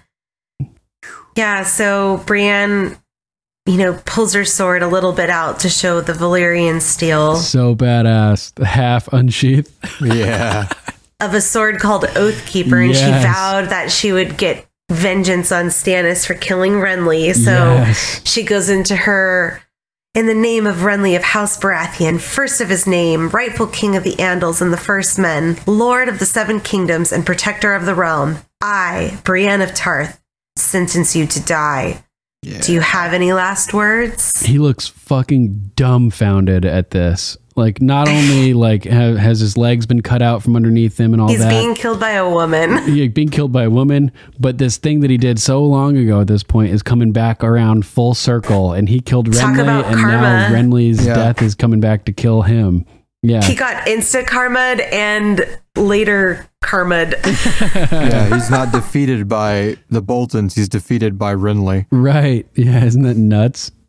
Both of them, really, because he crushed the Boltons, crushed the army, Yeah, and true. Brienne crushed his face. he just looks fucking dumbfounded at this moment. He's just like, "Wow, this is surreal." it's crazy. I think Yeah. Stephen Dillane's performance here is just fucking brilliant. Like Yeah. this whole episode is just so good. So then we cut over to crazy psychopath Ramsay. Yeah, Brienne swings the sword, and then it cuts to Ramsay swinging a sword, and a cool transition. Yeah. Um, and he goes, Looks like we're done here. And then he hears one more survivor I surrender, I surrender. And this is how you know how fucked up Ramsay is. He's Oh, like, yeah. And I accept your surrender. Bink! Right in the back. It's like, and like that twist and that look of craziness on his face, it's just intense. Yeah, it, of course, it, it's like so Ramsay for him to just be going around and brutally murdering all the stragglers just to, for the fun of it. You know, like that's so Ramsay. I had this in my notes, but it- it'll fit in right here. Why would Ramsay not seek out Stannis's body at that point? You know what I mean? Yeah, good question. Like, uh, Well, well, maybe looks he like did. we're done maybe we just didn't see it. You know. Yeah, um, I mean the way the the timelines line up in this, but I mean with the way Sansa runs off though, and the way he returns, I mean he had to run up into the trees and then come back to the battlements. It's it's kind of, I I always thought that was kind of odd, but I didn't think about it too much until obviously when I rewatched the whole series and then rewatched this again for this episode. I was just like. He's just one of those people. It just seems like he would want that guy flayed in his courtyard. yeah, And I Definitely. find it to the interesting that they just don't show it all together. Why didn't they show an actual image of him dying? There's like- speculation that he's still alive. Of course. Yeah. Oh, that she hits the tree instead and like lifts him up to his feet. Come with me. yeah. we can't tell nobody until season eight. Come with me if you want to live. Come with me if you want to live. Get to the chopper. It will take you to Essos for safety. We'll pretend you're dead over here. It will be okay. to Essos. Get to the dragon. Yeah, so then it cuts back over to Sansa and she's hurrying back to her chambers because, as we just heard Ramsay say, let's head back. My wife must be lonely. Oh God, what a creep. and she knows that her time is short and that someone might recognize her and so she heads up the stairs quickly trying to get back to her chambers and she sees one of the bolton men so she does a total 90 degree swooping turn and doubles back and she rushes up through the door and she turns the corner looking behind her and she turns around and myranda is sitting there with a bow drawn right to her face so brutal. and Myranda is just as crazy as Ramsay, if I'm not. Oh, oh yeah. Oh, definitely. She's my lady. I have come to escort you back to your chamber. And Reek is like, go with her. Reek. uh, Reek, Reek rhymes with weak. He's so weak in that, like, you know, at least right at this moment. And Sansa's just like, God, fuck. Like, I know what Ramsay is. I know what he's going to do to me. If I'm going to die, let it happen while there's still some of me left. Die! Who said anything about dying? Oh, no, no, no. You're not going to die. Oh, it's gonna be so much worse. You're going to be fucking tortured. Yeah. Except for your lady bits, you're going to be fucking tortured. So, Ugh. Rachel, do you think that if she would have said, got a cross or an arrow off in her arm, that Ramsay would have just came back and smiled like evil Frodo, or do you think he would have done something to her for doing it? I think he would have hurt her. Oh, worse. I Hurt absolutely. Myranda. Yes. I mean, I know he hurt lo- I know he loves her and everything, but in that moment, like right now, where he's at with Sansa, I mean, it's not Myranda he's thinking about out there on the battlements. You know, Oh, he's, interesting. he's sickly in love with Sansa, like twistedly in love with her, Yeah, he's Yeah. like infatuated with her. and you know, and he has no problem rubbing that Myranda's face in the other episodes. Right. So if he would have came back And there she is in her room, and he walks in like, "What happened to your arm?" You know, like if he doesn't see Myranda first or something like that. Yeah, I think he might have punished Myranda, maybe not harshly, Cut her arm off or something. but I think he would have probably punished her because we know that when when Ramsay finds Myranda, he feeds her body to the dogs, like instead of burying her, setting her body on fire. Oh shit! I forgot about that. He is Well, real got- pissed though. Well, he's got attachment disorders, so I mean, if the dogs like consume her, then he doesn't have to, you know, go out and visit her grave or think about her. There's there's nothing to hold on to at that point. It's gone, Yeah, like good any memory of her. Hang out with his dogs and kind of be with Yeah. her again. Yeah, let me hug the dog. Kennel Aw. Master's daughter. I just stepped in Myranda. it's so creepy when she says he's got incredible plans for those parts when she's talking about when she's done giving him a boy or two. Yeah. What do you think she Um, means? Like, ugh, I don't even know. Want to know actually. I think she's making that shit up. Oh, totally. She's trying to scare her Yep. um, because Sansa says straight to her face, "You can't frighten me here. This is my home." Oh. And so, um, I think she's kind of taking her up on that bet. like, really? Are you really not afraid of me? And she goes, "Shall we wait for him to come back, or shall we? we shall we begin?" And Myranda's like, "Oh, you're gonna leave it to me? Okay, let's begin." And she draws her arrow back, and she goes to release it, fucking reek for the win Yeah. pushes her out of the way. This is this like th- this is where Theon emerges from the reek shell. He's just he can't see Sansa get like killed. He already fucked her over and screwed over, you know, This is Bran and Rickon moment. and Darth all the Vader Starks. moment. Yeah, this is the Darth Vader moment. Yeah, the Emperor is about to kill Luke, and Darth Vader has to, in, you know, intercede. Exactly. Great metaphor, Johnny. You nailed it. Totally. And so Theon fucking throws her off the battlements Just like the Emperor down the shaft. Yep. and Screaming and all. Yeah. Oh. oh, I love that and part she too. She just plasters to the ground. It's nasty. so fucked up. Just like a thud and a squeal combined. Oh, Ugh. Ah. Yeah. and slow so rotation of the fall. Gnarly. they both kind of look over at Myranda's body and the horn blares. And we get open the gates. and they're just like, we gotta fucking get out of here. Reek slash Theon at this point. He's coming back. And they both look at each other like, well, what are we going to do? And Theon grabs her hand and they run up the wall and they climb to the very top and look down to see a pile of snow. And Theon offers his hand to Sansa. She takes it and they look at each other and there's a moment of trust there like, are you going to jump? Because I'm going to jump. Yeah, And they it both jump together. Totally parallels when Dany grabs Missandei's hand in the last episode when they think they're gonna die. Oh, yeah. Good catch. making a connection with right before imminent possible death and like accepting each other it's like a moment of re you know like a moment of uh reconnection and like i don't know like cath- catharsis kind of for both of them and Totally. yeah it's pretty hardcore it's like it's kind of a big moment it's a similar thing too with uh, with with Dany and Jorah being reunited in the last episode, and like she was super mad at him, but they're gonna like face this crazy obstacle together. Then, yeah, Yeah, it's crazy that they're gonna be traveling together. hmm And, this is this is Sansa's start up to Castle Black. Yep. I think that Sansa may have even gambled on Theon a bit there.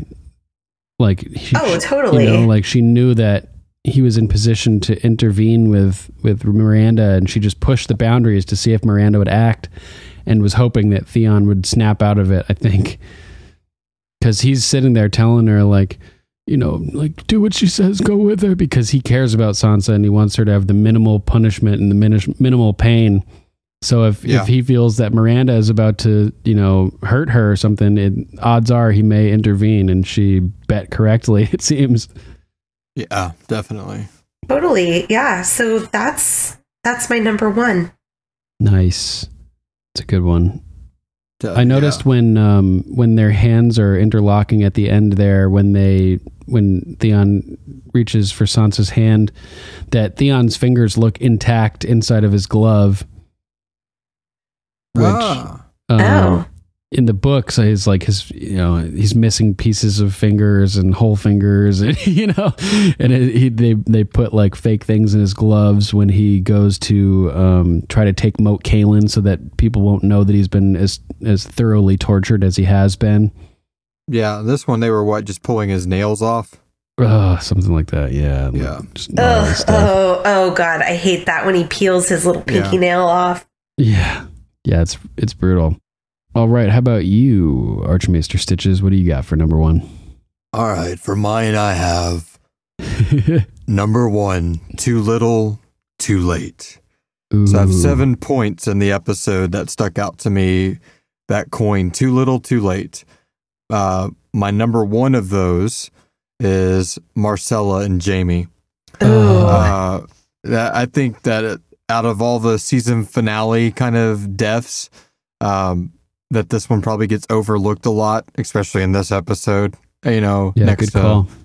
but it is, you know, like her accepting him for what he is. I mean, it's like I know a lot of people I've read on things like, you know, oh, she was completely okay with, you know, her uncle being, you know, or I mean, her dad uh being her uncle, that kind of thing. And it's like, I mean, at, when you're at that age and you're falling in love and love is, you know, blind and all that, but at the same time, hindsight's 2020. What are you going to do about it? You can't go back and you know go back in the womb and try again. It's not your fault that you were a, a product of incest. You know, I mean, I, I guess at one point you just got to accept it.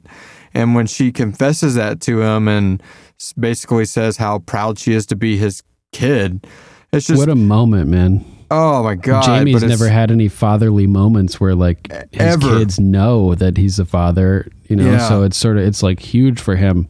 And then it's sort of like the reverse Stannis, where Stannis willingly gives up his his child. Um, it's like cruelly played on uh, this like j- cruel joke is played on Jaime here, where he's like given his child and then she's like stripped away from him immediately. and it, he doesn't even get to respond to her really. yeah, I mean, as soon as she she divulges all that, I mean, he doesn't even get a chance to say, you know, it's all I've ever wanted. You know, you know, I, I'm so glad you're coming. Like the conversation they would have had the rest of that ride would have been.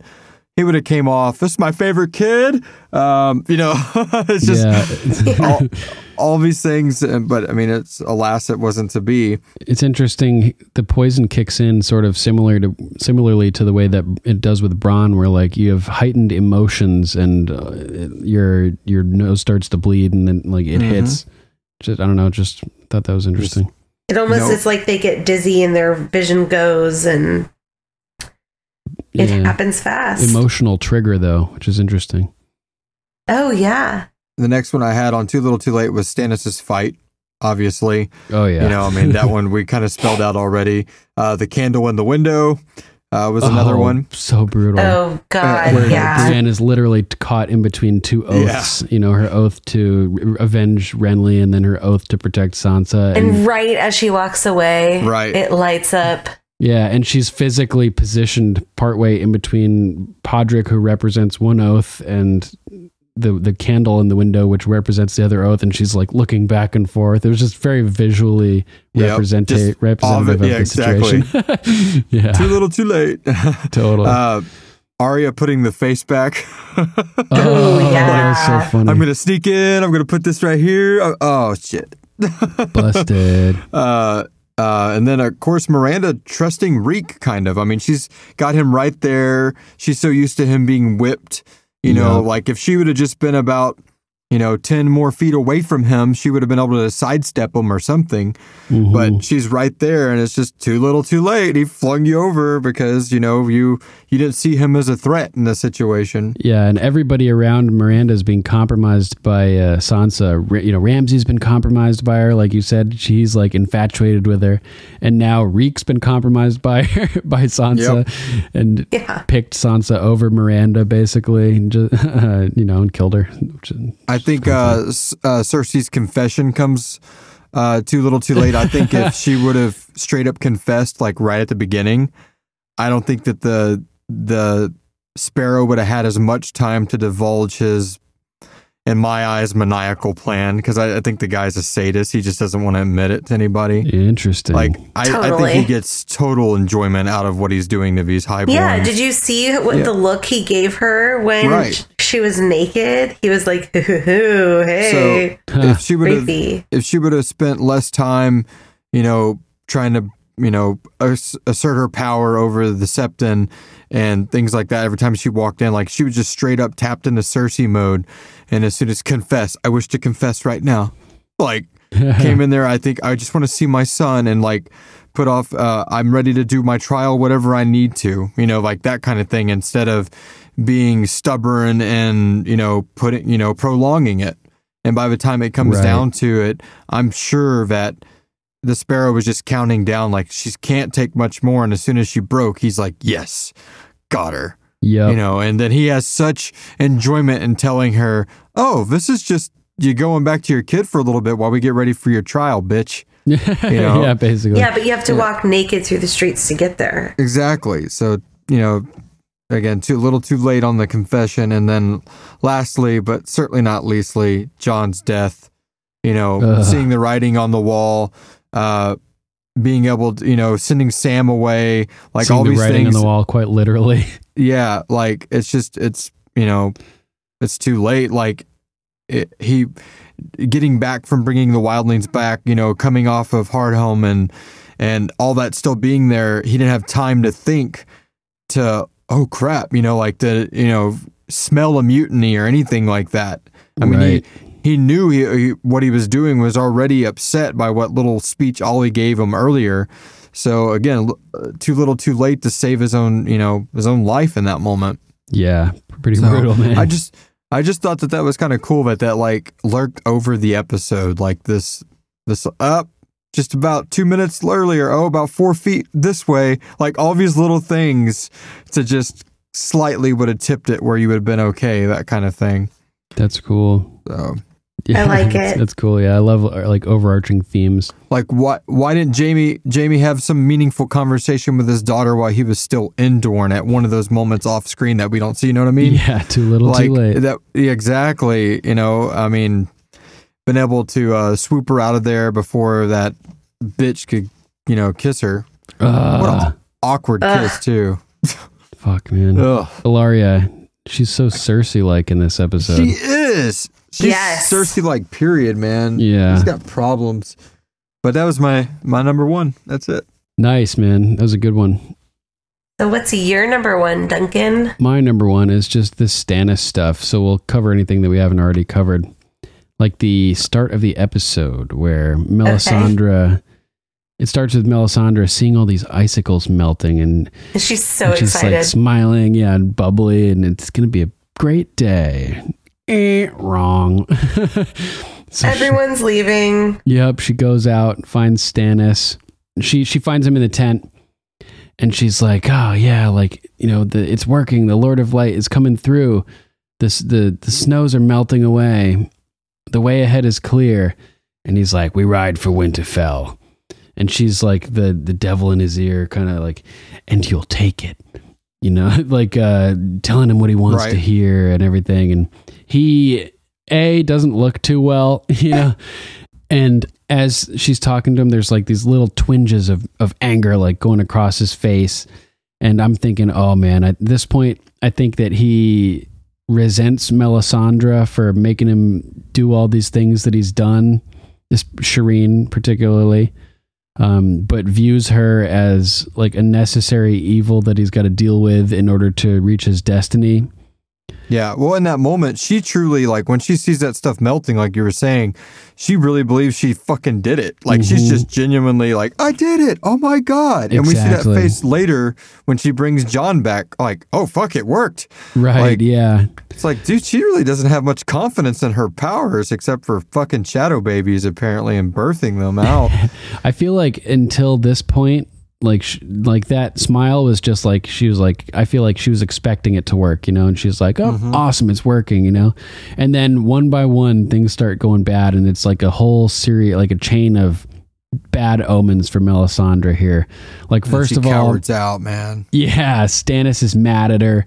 Like I was saying, she's talking to him, like telling him what he wants to hear, and and what she thinks is true also. And and he's you know, like flickers of flick. Uh, th- there's like flickers of anger going across his face, and she after she says, you know, you'll receive what is yours by right. He just like, oh, like like she goes to hug him, and he just like brushes her aside and walks away from her, like all pissed off, and she's Yeah. kind of shocked by this and uh, the, the way that she's surprised by it that tells me that she hadn't foreseen this you know so it's like it's it's it's a surprise to her. And she's like oh that's this is weird. You know i didn't see this set in the flames. And so they go out he goes outside and she follows him. And this guy approaches and Right. and says your grace. And it's the guy who in the last episode when shireen was burning it, it focused in on this guy's reactions a couple times as like he sort of was the one that like all of the other people's reactions were summed up, summed up by his like all of the soldiers. Like he was like oh, oh this is fucked up. You can tell that he was he was you know not liking it basically. And so he's like your grace and stannis kind of you know blows him off and is saying something to somebody else telling you know instructing his army to prepare for battle basically. Yeah. and the guy again is like your grace and that's not good you know if he he's like insistent on this. Obviously something is not not right. So Stannis is like Right. you know what tell me like what the fuck's going on? And he tells him that the men have deserted before dawn. And again Melisandre looks shocked like surprised. These are these are two negative things right in a row that she didn't see coming. And she's like you know amazed by it like these are She's really like, oh, fuck. yeah like you can tell she's really worried and stannis goes on and she's worried before they find out that nearly half the men are, are gone all the sellswords with all the horses no less fuck they even took the horses and melisandre is like She closes her eyes in defeat. yeah, Stannis is speechless, and Melisandre, like literally, yeah, like you said, closes her eyes. Uh, sort of like the way that Stannis closed Yeah. his eyes when he was hugging Shireen, like you know, defeated in what he has to do, like you know, no choice, no options, and so Stannis is like, "What the fuck?" Like looking over at Melisandre, like, "What the fuck?" Like you're you're supposed to be fixing all this shit, you know Yeah. and uh, so then somebody else comes out of nowhere, Your Grace. And he's like, What? You know, it, it can't be Speak worse up. than mutiny. Yeah, just tell me, like, what the fuck is going Yep. on? And the guy, like, kind of breaks eye contact, and you're like, Oh shit, it is worse than mutiny. Something's really bad. Yeah, so uh, Stannis rushes out to the woods with like anger and hurry on his face and looks up in, in like rage and almost at Selyse swaying from the tree, and the music, man, Oh, it's so intense. It like it's like like a still shot, like a you know the camera is dead still, and it's just her slightly swaying, super creepy, and the music is like.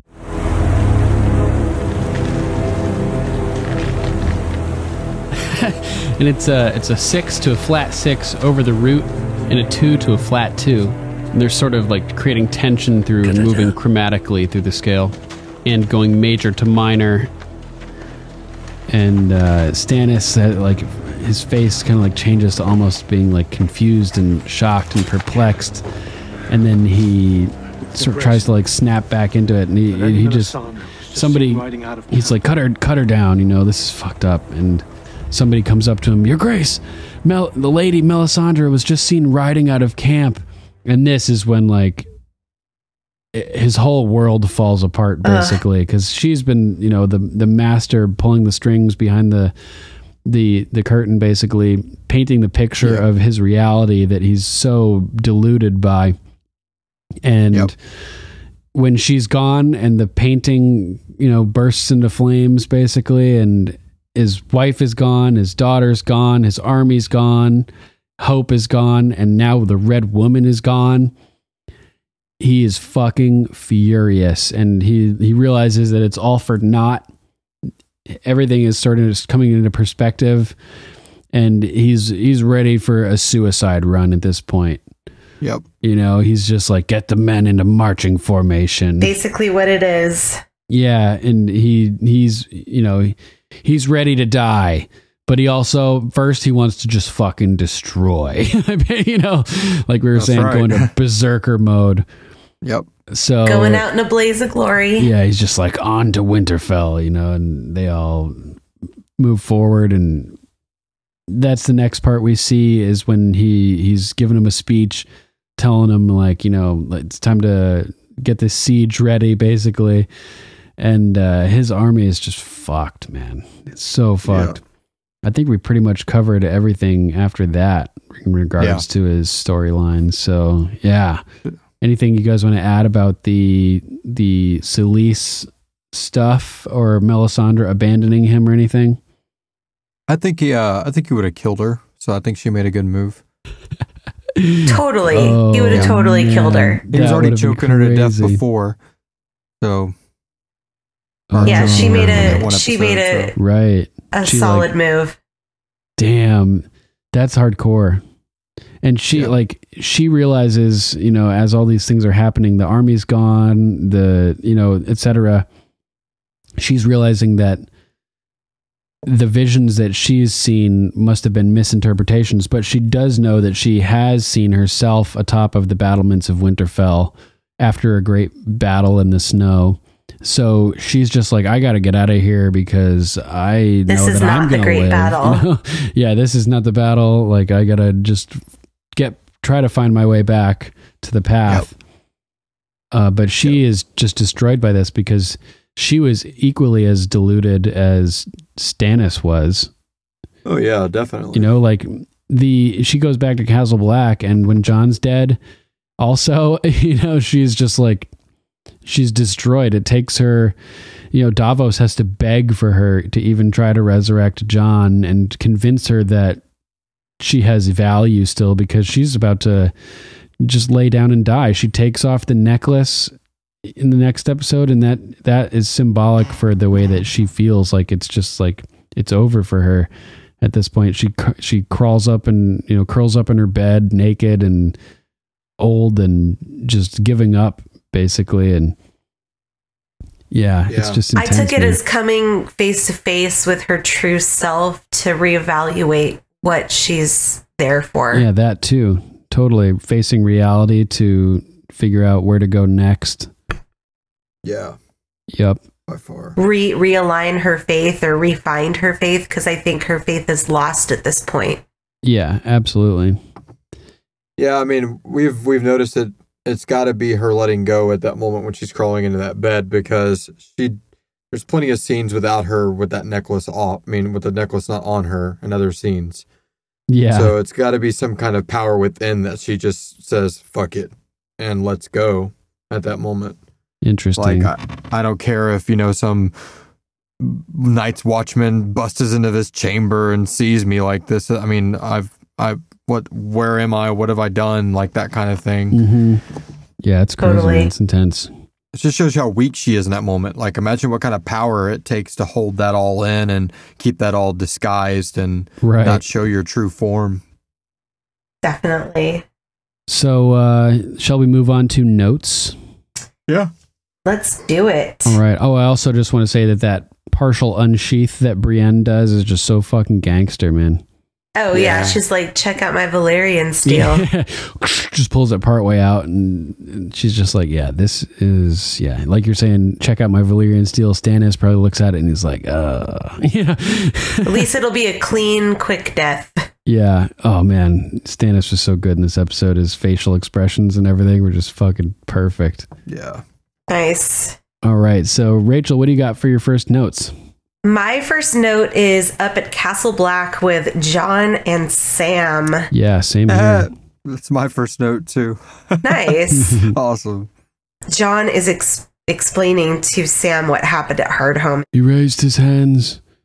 They Yeah. all stood up at once. so fucked up. Tens of thousands of them, the biggest army in the world. He's traumatized. Sam's like, What are you going to do about it? I hope they don't learn how to climb the wall. but the dragon glass? Jon's like, No one's ever getting that back. No one's ever going over there again. Yeah, and it wouldn't have even made a difference unless we had a mountain of it.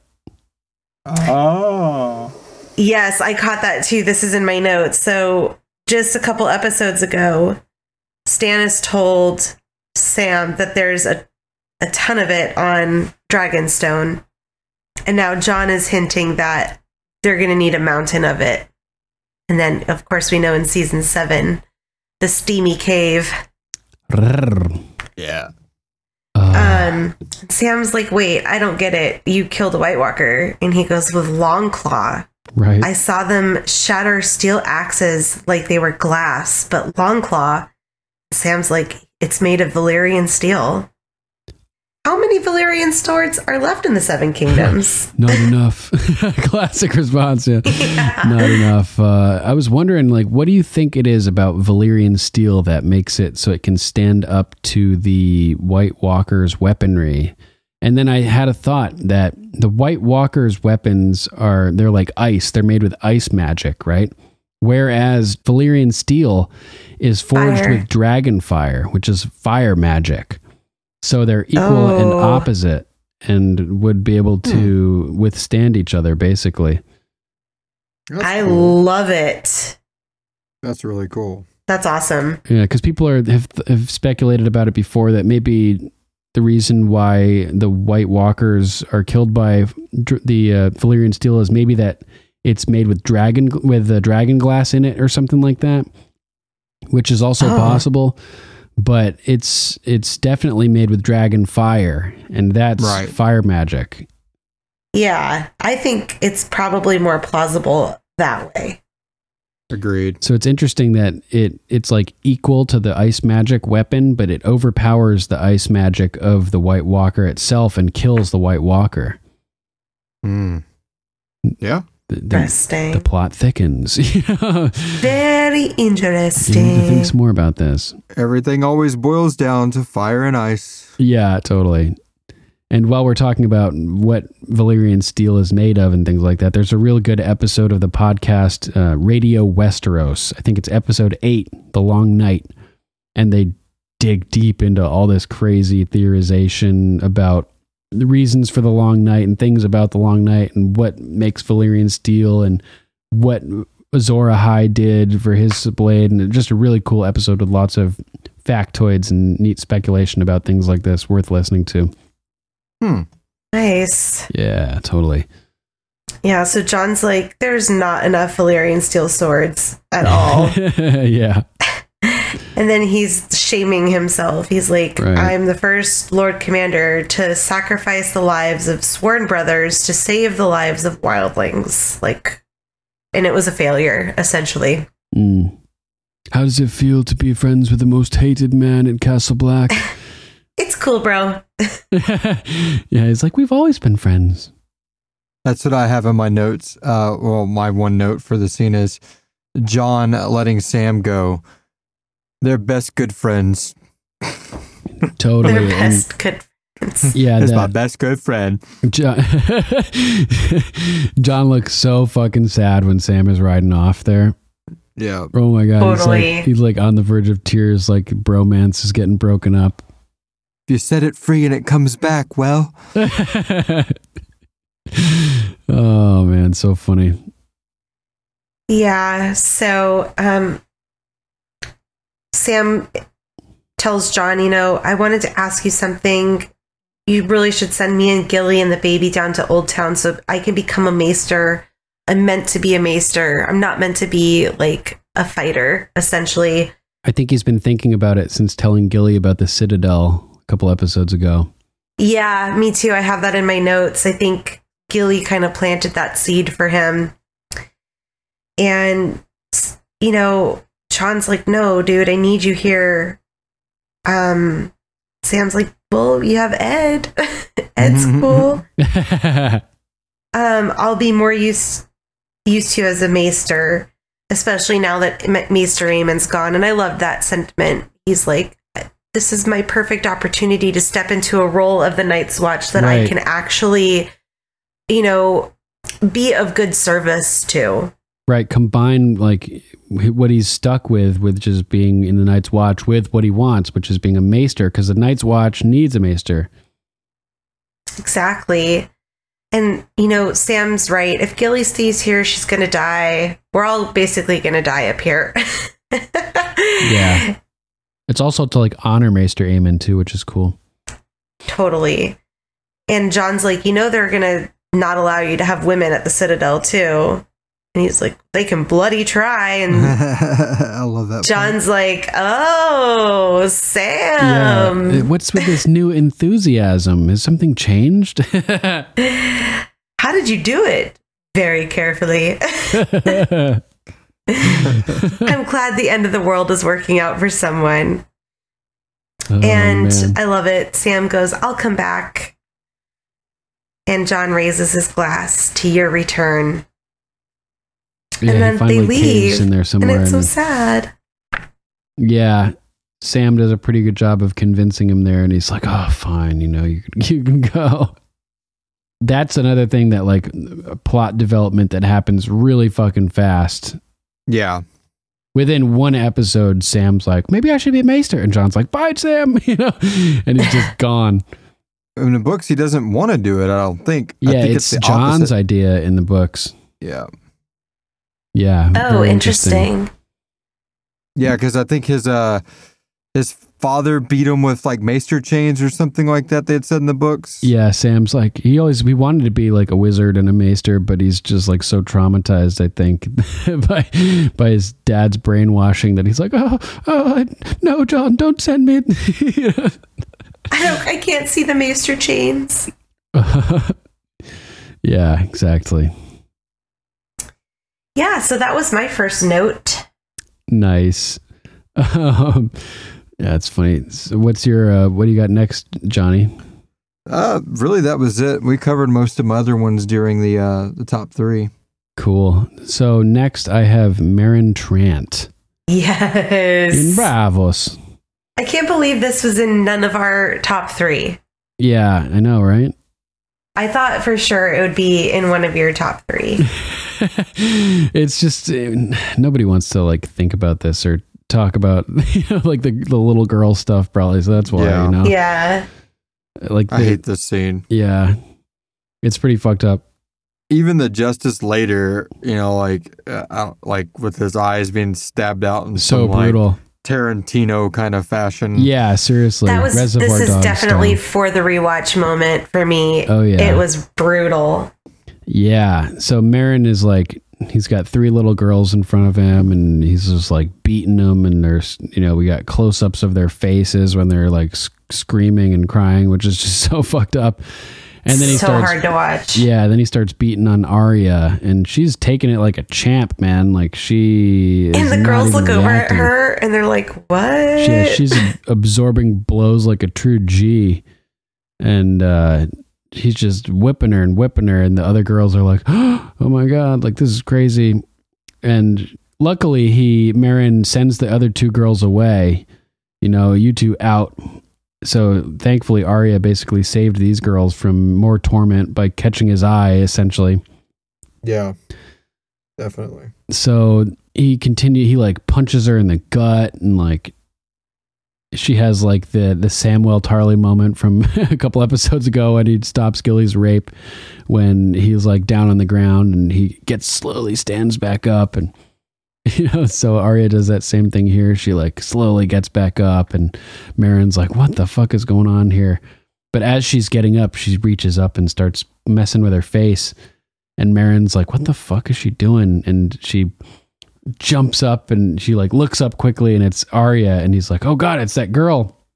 And she pulls out a dagger and jams it right in his eye, so hardcore. And he's just like, "Oh my God, what the fuck?" And then she jams his other eye out, and uh, he's just like screaming, and he he he gra- he tries to grab her, and he stabs her. She stabs him like five times in the chest, like Jon Snow style and cuts around the back behind him and like is holding on to him and uh you were the first person on my list, you know, yeah and he's like what the fuck for killing Syrio Forel. Remember him? And I love it that she kills Sir Meryn Trant in Braavos as revenge for her for Braavosi water dancer. yeah for Yep. sword of the sea lord of Braavos Yeah. yeah it's the best and she has another funny line i've gotten a few of the others but the the many faced god stole a few more from me. I'm glad he left me you. Do you know who I am? And she's got like her Heisenberg moment here. I can't hear you. Can't hear you. Stabs him again. You know who I am. Arya Stark, say it. Heisenberg. yeah, say my name. Say my name. Love that. And uh, a look of surprise, you know, flashes across Meryn's face, kind of and she's she pulls out his gag and she's like you know who you are. And he's just like and it's like that sort of cersei thing to, again here where she's so despicable that you like like seeing her like flailing and you know down kind of I think that's what they were going for with this scene too, where Meryn's just been so awful the whole time that you're like, you're like, yeah, finally, but it's just so brutal at the same time. It carries on a little long. Yeah, it's like it, it exceeds the point of where you're enjoying the revenge to the point where it's like, ooh, you know, this is a it's little becoming much, a little like Tarantino. Yeah, kind totally of Tarantino up. style. Same thing with the way with Cersei. Like you're like, yeah, she's naked and revenge, and then you're like, oh, oh, I don't want to be looking at these boobs, you know, that type of Poop thing. boobs. Same thing here. Like, yeah, Arya's gonna get revenge on. And then you're like, oh god, like this is, this is really fucked up. So he, she's like, you know who you are, and he's like, oh, and she says, you're no one, you're nothing. And I thought that was interesting use of the word no, the words no one. Yeah. You know, like, Yep. it's sort of like sacrilegious to the many faced God to call this person that you like are reviled by no one, you know? It's it's because she doesn't care about the many faced God. Exactly. She never has. I mean, it's it's always. I think she cared more about. I mean, this scene, this this episode really shows it. It was uh, it was just more about you know him being rescued and when he was in that cage and right. Her having attachment to something in the wake of her loss of her father, just like she semi had to the Hound. hmm And I, I Um, wouldn't say she doesn't care about the many faced God. She doesn't care about becoming no one for sure. Right. But she, Yeah. I would say she does worship the God of death. You know? Yeah, but I think she sees it more as a tool than like a religious thing. Right, It's right, like, right. This is what I need to get what I It's a need means to, to, do an for end. my revenge. Yeah, the no one process. Yeah, definitely. right. It's like people that use religion to get what they want. I think more, not that they don't believe in it, but they still don't mind using it as a tool for their own gain. Definitely. Then she fucking slowly slits his throat, like uh, sort of like the way Catelyn got her throat slit at the red wedding, yeah. just like right across, and Very intense. yeah, and he just like uh, drops. And she just stands there like, ha. yeah, exactly. So then she she's creeping back into the the house of black and white, like you were saying, Johnny, sneaking home up, up the stairs after she's after she got drunk. And you know, like you're sneaking back into your house in high school or something. Yeah, and uh, the the door latch like squeaks too much, and mom like opens up, you know, turns on the hallway light. Where have you been? yeah, right. As she's putting the the mask. I've been up all night waiting for you. Yeah. Couldn't you have texted me Yeah. or called me? Exactly. A girl has taken a life, the wrong life. Creeping in the darkness is so fucking creepy.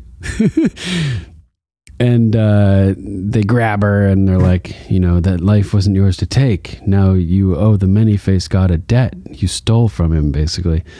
And Jaqen holds up, you know, the, the waif's holding her mouth and it looks like they're going to dump the vial in her mouth. And instead, Jaqen drinks it himself and falls over dead immediately. And she's, you know, he's like, you know, only death can pay for life. And Arya thinks she's going to die. But then, no, it's Jaqen who falls to the ground dead. And Arya freaks out, you know, like, no, She's no, like, no, don't die. attachment disorder. Yeah, yeah. And the waif is like, why are you crying? you know, like, what? He was my friend. No, like, haven't you been listening to anything? He was no one. And all of a sudden, the waif is Jaqen. And Arya's like, what the fuck? And she turns around and Jaqen's standing there, and then Jaqen's dead on the ground. So there's two of the face simultaneously. So it's not like these are just faces that they cut off and then like wear like masks. The fact that we see two Jaqens at this moment Yeah, is like a hint that there's something magical happening. Oh, totally. You know? So Arya's like, what the fuck? And reaches down and starts trying to pull off, um, you know, or she, she's like, what the fuck? Like, but if you're Jaqen, then who's that? And, and he's like, no one at all. you know, like just as a girl should have been before she took a face from the He hall. looks really funny in the waif's dress too. yeah, by the way, it's hilarious. Yeah, it's like a little too small, and so Arya starts pulling faces off from this body one by one, and it's so trippy. And just like the the special effects are so cool here, I'd love to know how they did it. definitely. And uh, eventually, she pulls it off, and you know, and Jaqen is talking in the background. The faces are for no one as she's pulling them off, pulling them off. You are still someone, and she pulls off another one. And to someone, the faces are as good as poison. And she pulls off one last face to reveal herself, and she's like, "Oh my god!" You know, and obviously, there's more magic happening here because her face never got cut off. You know, No, and Jaqen's still alive too, and we see his face. Yeah. Yep. Al- although in the books, when she, the first time she takes another face, there's some type of medical procedure that happens. Oh. Yep. You I also want to note too, before we get too far away from Sir Meryn's death, Sure. is the girl that she Right, borrows right, right, right. the face. Yeah. The girl she is, that's the little girl that she poisoned in the House of Black and White. The terminally ill girl from earlier. yeah. Right. Her first like um, House of Black and White kill. Yeah. So I just I forgot to make that note while we were there. Nice. Good. Yeah. Good catch. I remember you pointed that out when we were covering that episode too. I, was, I hadn't realized it. It's killer.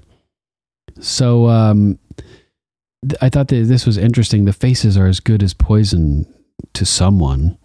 And then she starts going blind, and it seems like it's like a side effect from having worn one of these faces. That's the implication, is that Without being a many face, uh, Right. uh, If you're- a if you're faceless not- man. yeah, if you're not no one, the faces are poisonous, basically. So she's like suffering a physical repercussion from from doing this. So this made me think, you know, this is tinfoil area, and it's I'm gonna say right off the bat, it's probably not the case on the show.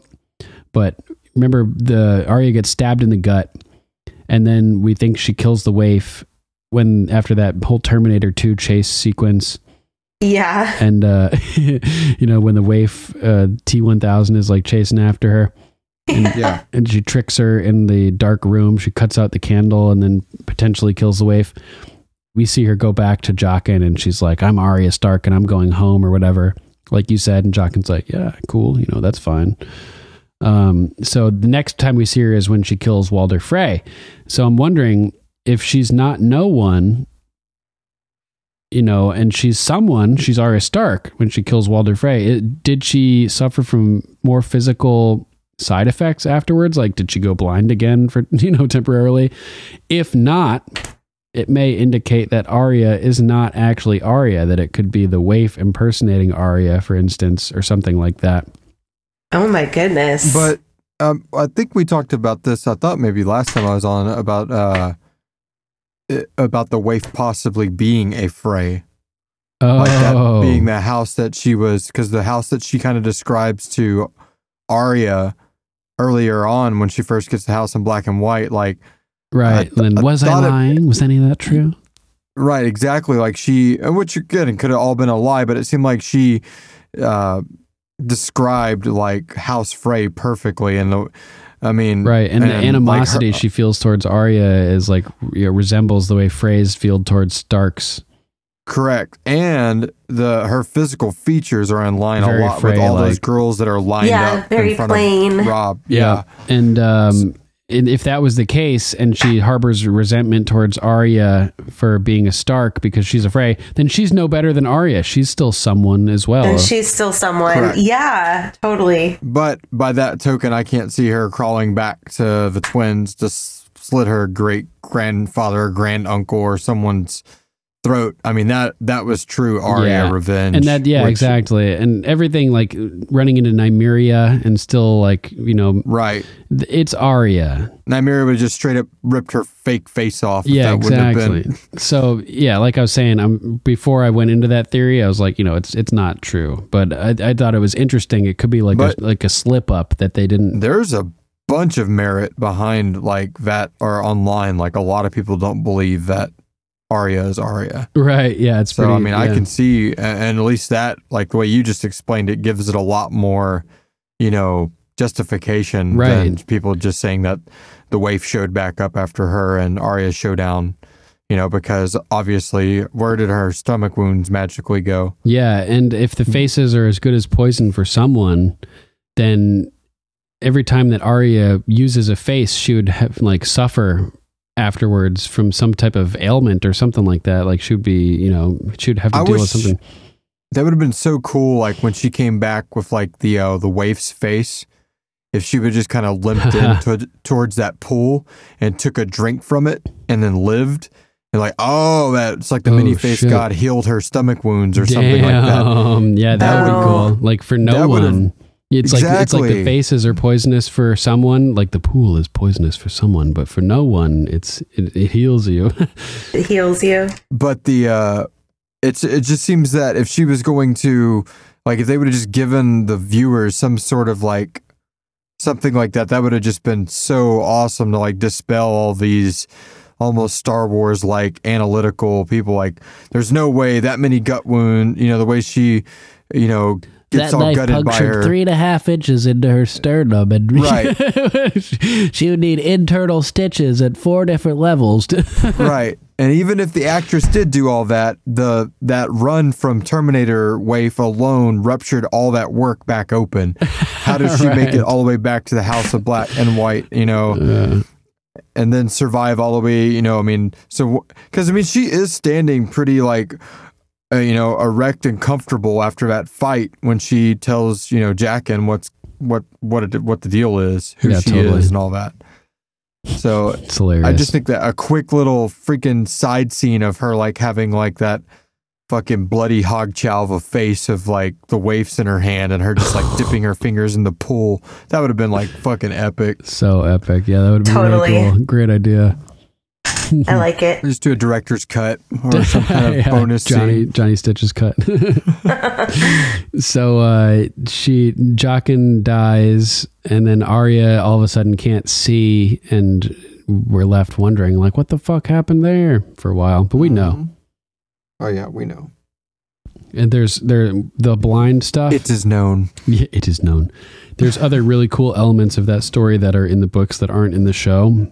Things about her being blind. So I highly recommend uh, Reading, reading the books because there's so many cool details, and we're not going to spoil those ones.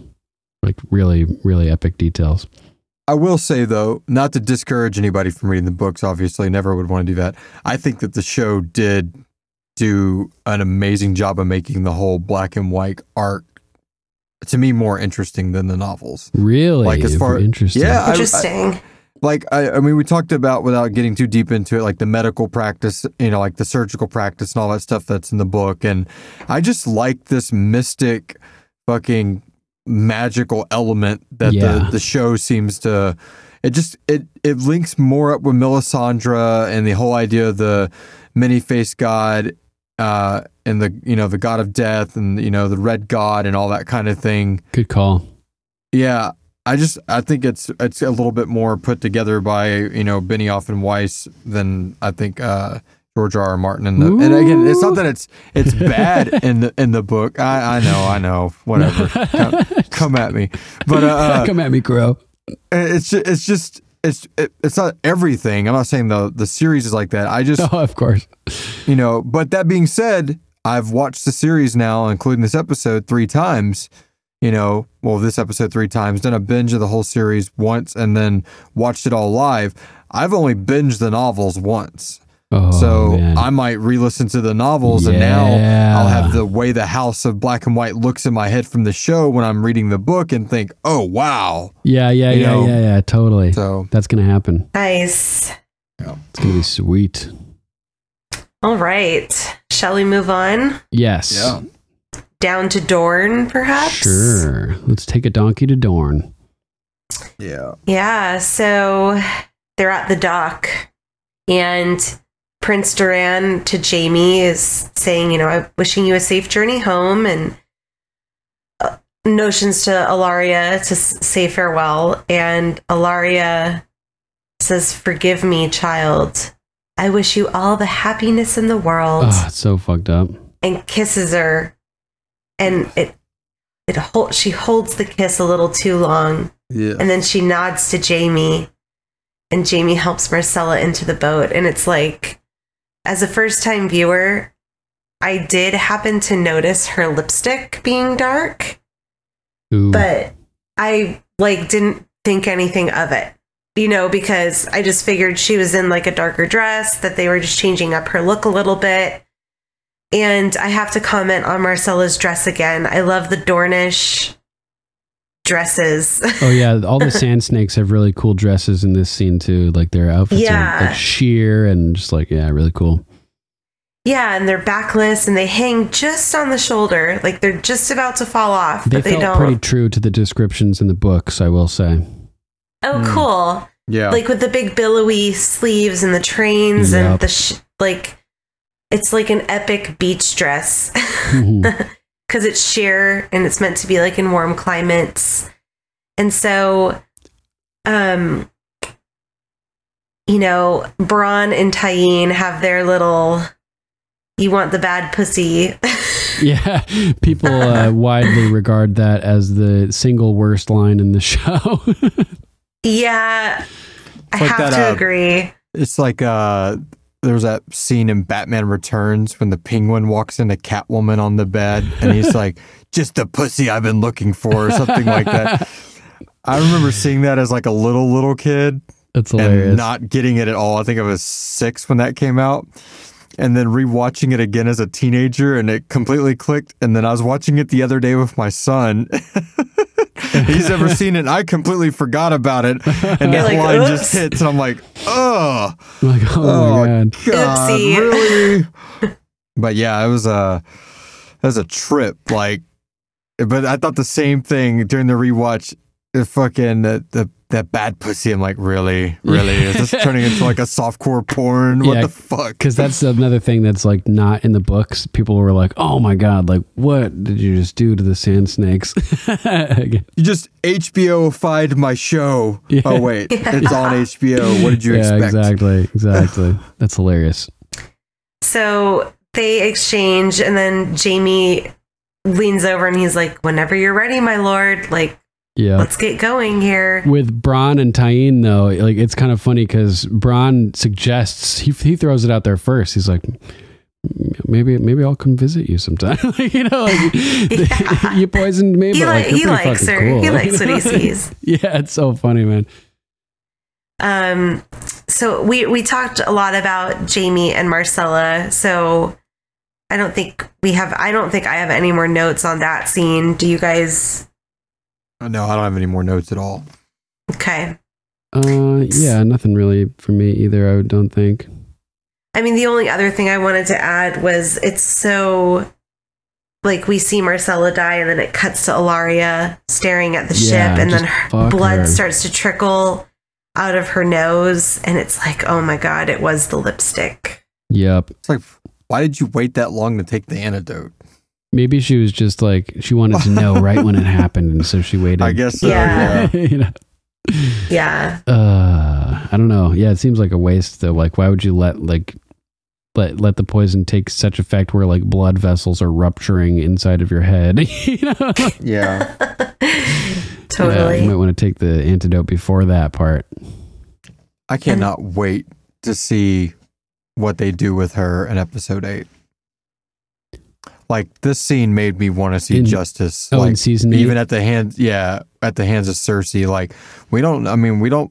Last time we saw these two, they're what in a dungeon, the daughter and the mother, and that's it. yeah, something like Yeah. yeah. That's right. I could. Yeah. Oh man. Tyene's Tyene got kissed by Cersei, and Ellaria is chained up to watch her daughter die and decompose. Right. Right. Oh, Bronn's gonna be so pissed. Ugh. Yeah. He's gonna have to settle for a good girl. So, what do you have next for notes? Oh man, one of the fucking coolest scenes. Varys revealing himself to Tyrion.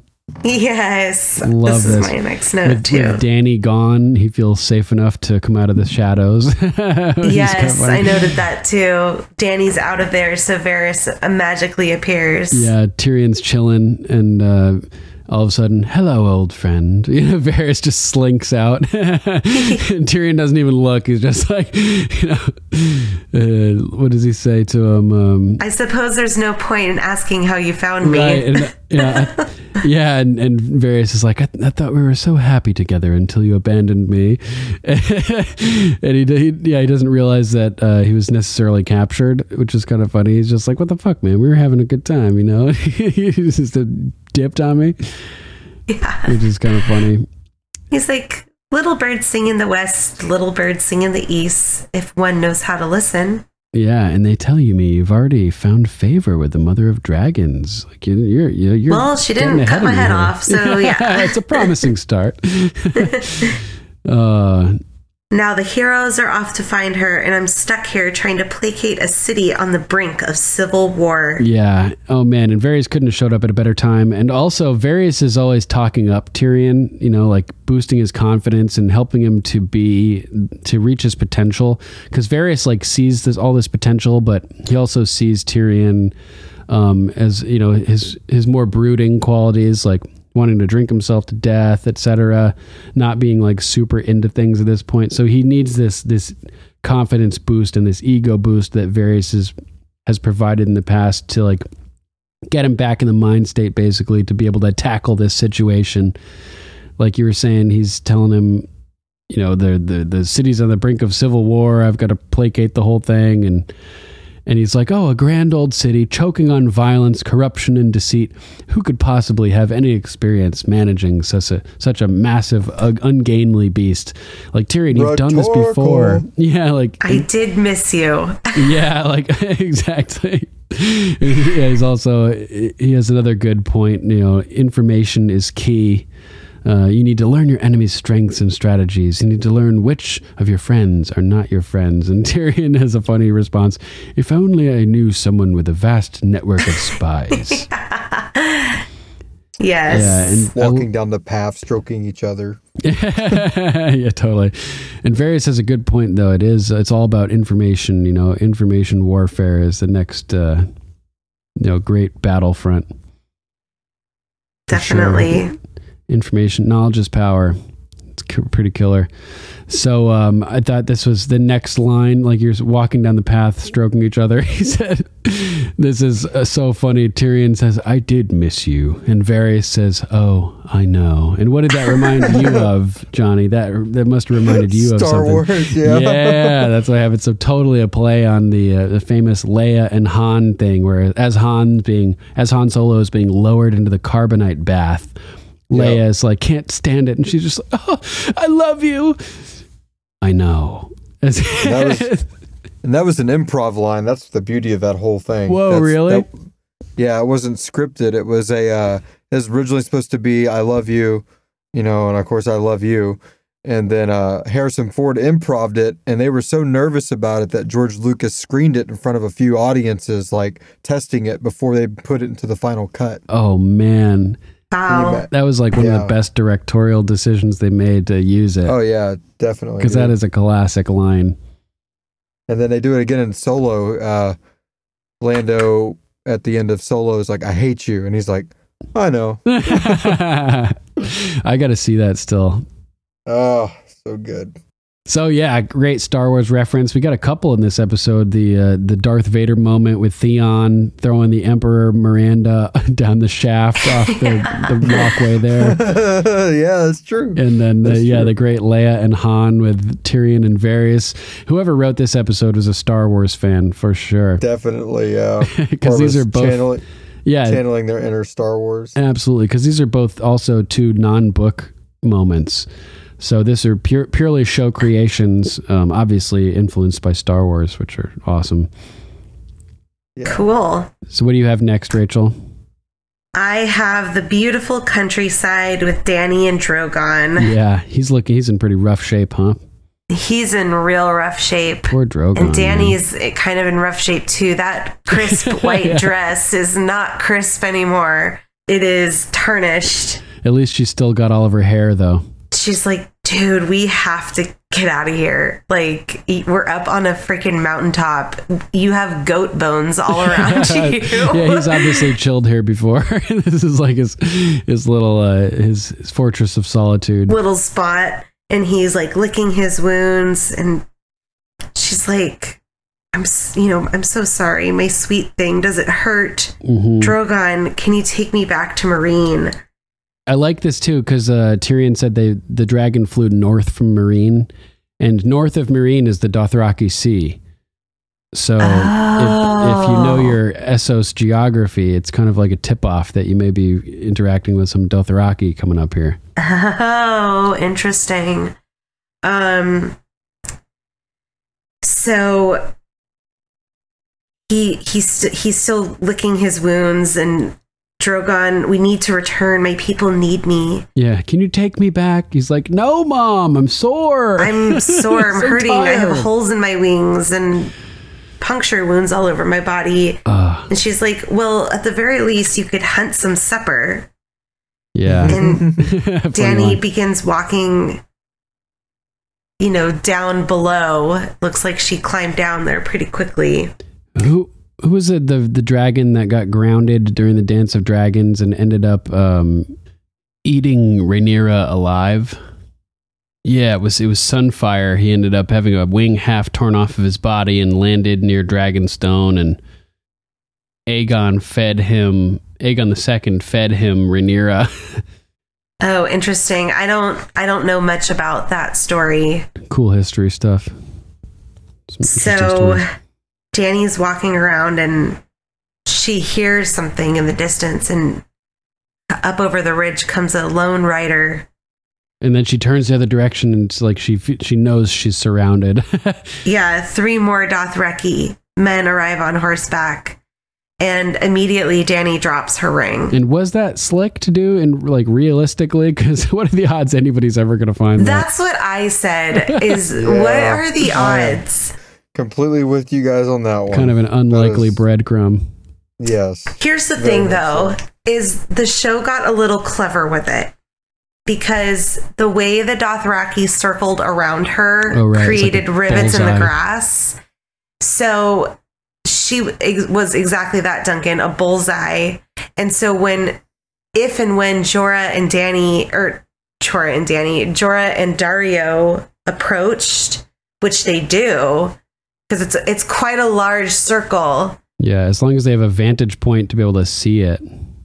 If you're Yeah, on ground level, like- you wouldn't know it's a circle. You need to be like you know, up in the air to some degree. So if they came over like a crest of a hill, Like a ridge. yeah, So, I mean, far fetched, yes, but the show, I think, did the best they could as far as elaborating enough to make it slightly realistic. yeah, I don't think that happens in the books. I can't remember. I know that this is where we are. I think in the books Yeah. too with her. the last we see is um, they approach basically, and she is faced with they don't. We don't even get the specifics at this point. She a, a khal rides up. Yeah, she does. She says though that it's only like a few hundred, where the in the show you can tell it's like It's like thousands. Thousands. Um, so basically they just surround her and they you know are they're they're doing their Dothraki call. Yeah, so, yeah, I mean that's not a good situation for Dany to be in. Definitely I mean, not. she's what's good though is she knows the culture very well. And yeah, that's true.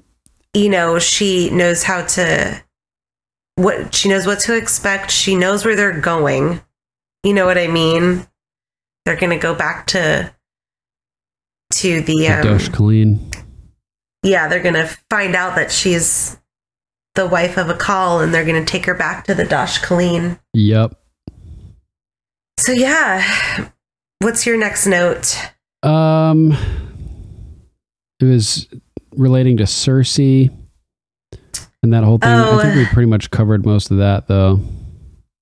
There's was just Um, one part where she, he was like, the High Sparrow's like, "You want to make a confession?" And she's like, "Once I've confessed, will I be free?" You know, it's obviously she's just like trying to see what she can get away with. Yeah. The only thing I think I didn't mention before. Oh, there's one part too where she starts to like because she's like acting, you know, she's just doing whatever she needs to do to get out of there. And the sparrow, the high sparrow's like, "You had a husband," and she's like, "A husband of whoring every chance he got," you know, and like starts to slip Yeah. out of her character, and and she's like has to like collect herself and go along with what she's trying to do again. I like how she still denies too that Oh yeah, yeah, her kids are Roberts mhm. for sure. She goes a lie, a lie from the lips of Stannis Baratheon. Yep. He wants the throne, but his brother's children stand in the way, so he claims they're not his brothers. Yeah, I deny it. Solid Yes. denial, pretty convincing. Solid. Sound logic, but she's also had plenty of time to prepare that one and practice it. And she's probably told For it sure. a million times. Yeah. Lied so long it's like become the truth in her mind, kind of kind of thing, you know. Yeah, that's all I really have on Cersei yeah. left And we just find out that there is also going to be a trial. Um, yeah, which is pretty After her walk of atonement. I choose violence. what? When is that? Oh, right. Uh, That's when they're squaring off, and she's got the mountain behind her and everything. There will be violence. If you do, yeah. She I says it to violence. Lancel. Yep. Yeah, that's great. And that's when the sparrows attack Gregor, Mount Frankengregor, Yeah. and they like they have that four pointed hammer thing, and they smash And it it just his gets chest. stuck in his chest plate. Yeah. and it rips that guy's head in half. Oh, such a good scene. yeah, it's the best. Well, the next note that I have is back up at Castle Black when um Yeah. Melisandre returns. Yep, same here. Oh man, Stannis is or Davos is trying to convince Jon to give them the supplies, right? Yeah, And and Jon's yeah. like, we don't have enough men to make any difference at all. And then they're interrupted by Melisandre, like the gate opening. Yeah, and Melisandre just looks beat, and they rush over to her, and she just has a like a look of just pain and angst, and like her whole world just collapsed. Everything she thought she knew, Jon goes, Stannis, and she has no response. And Davos is like, Shireen, the princess.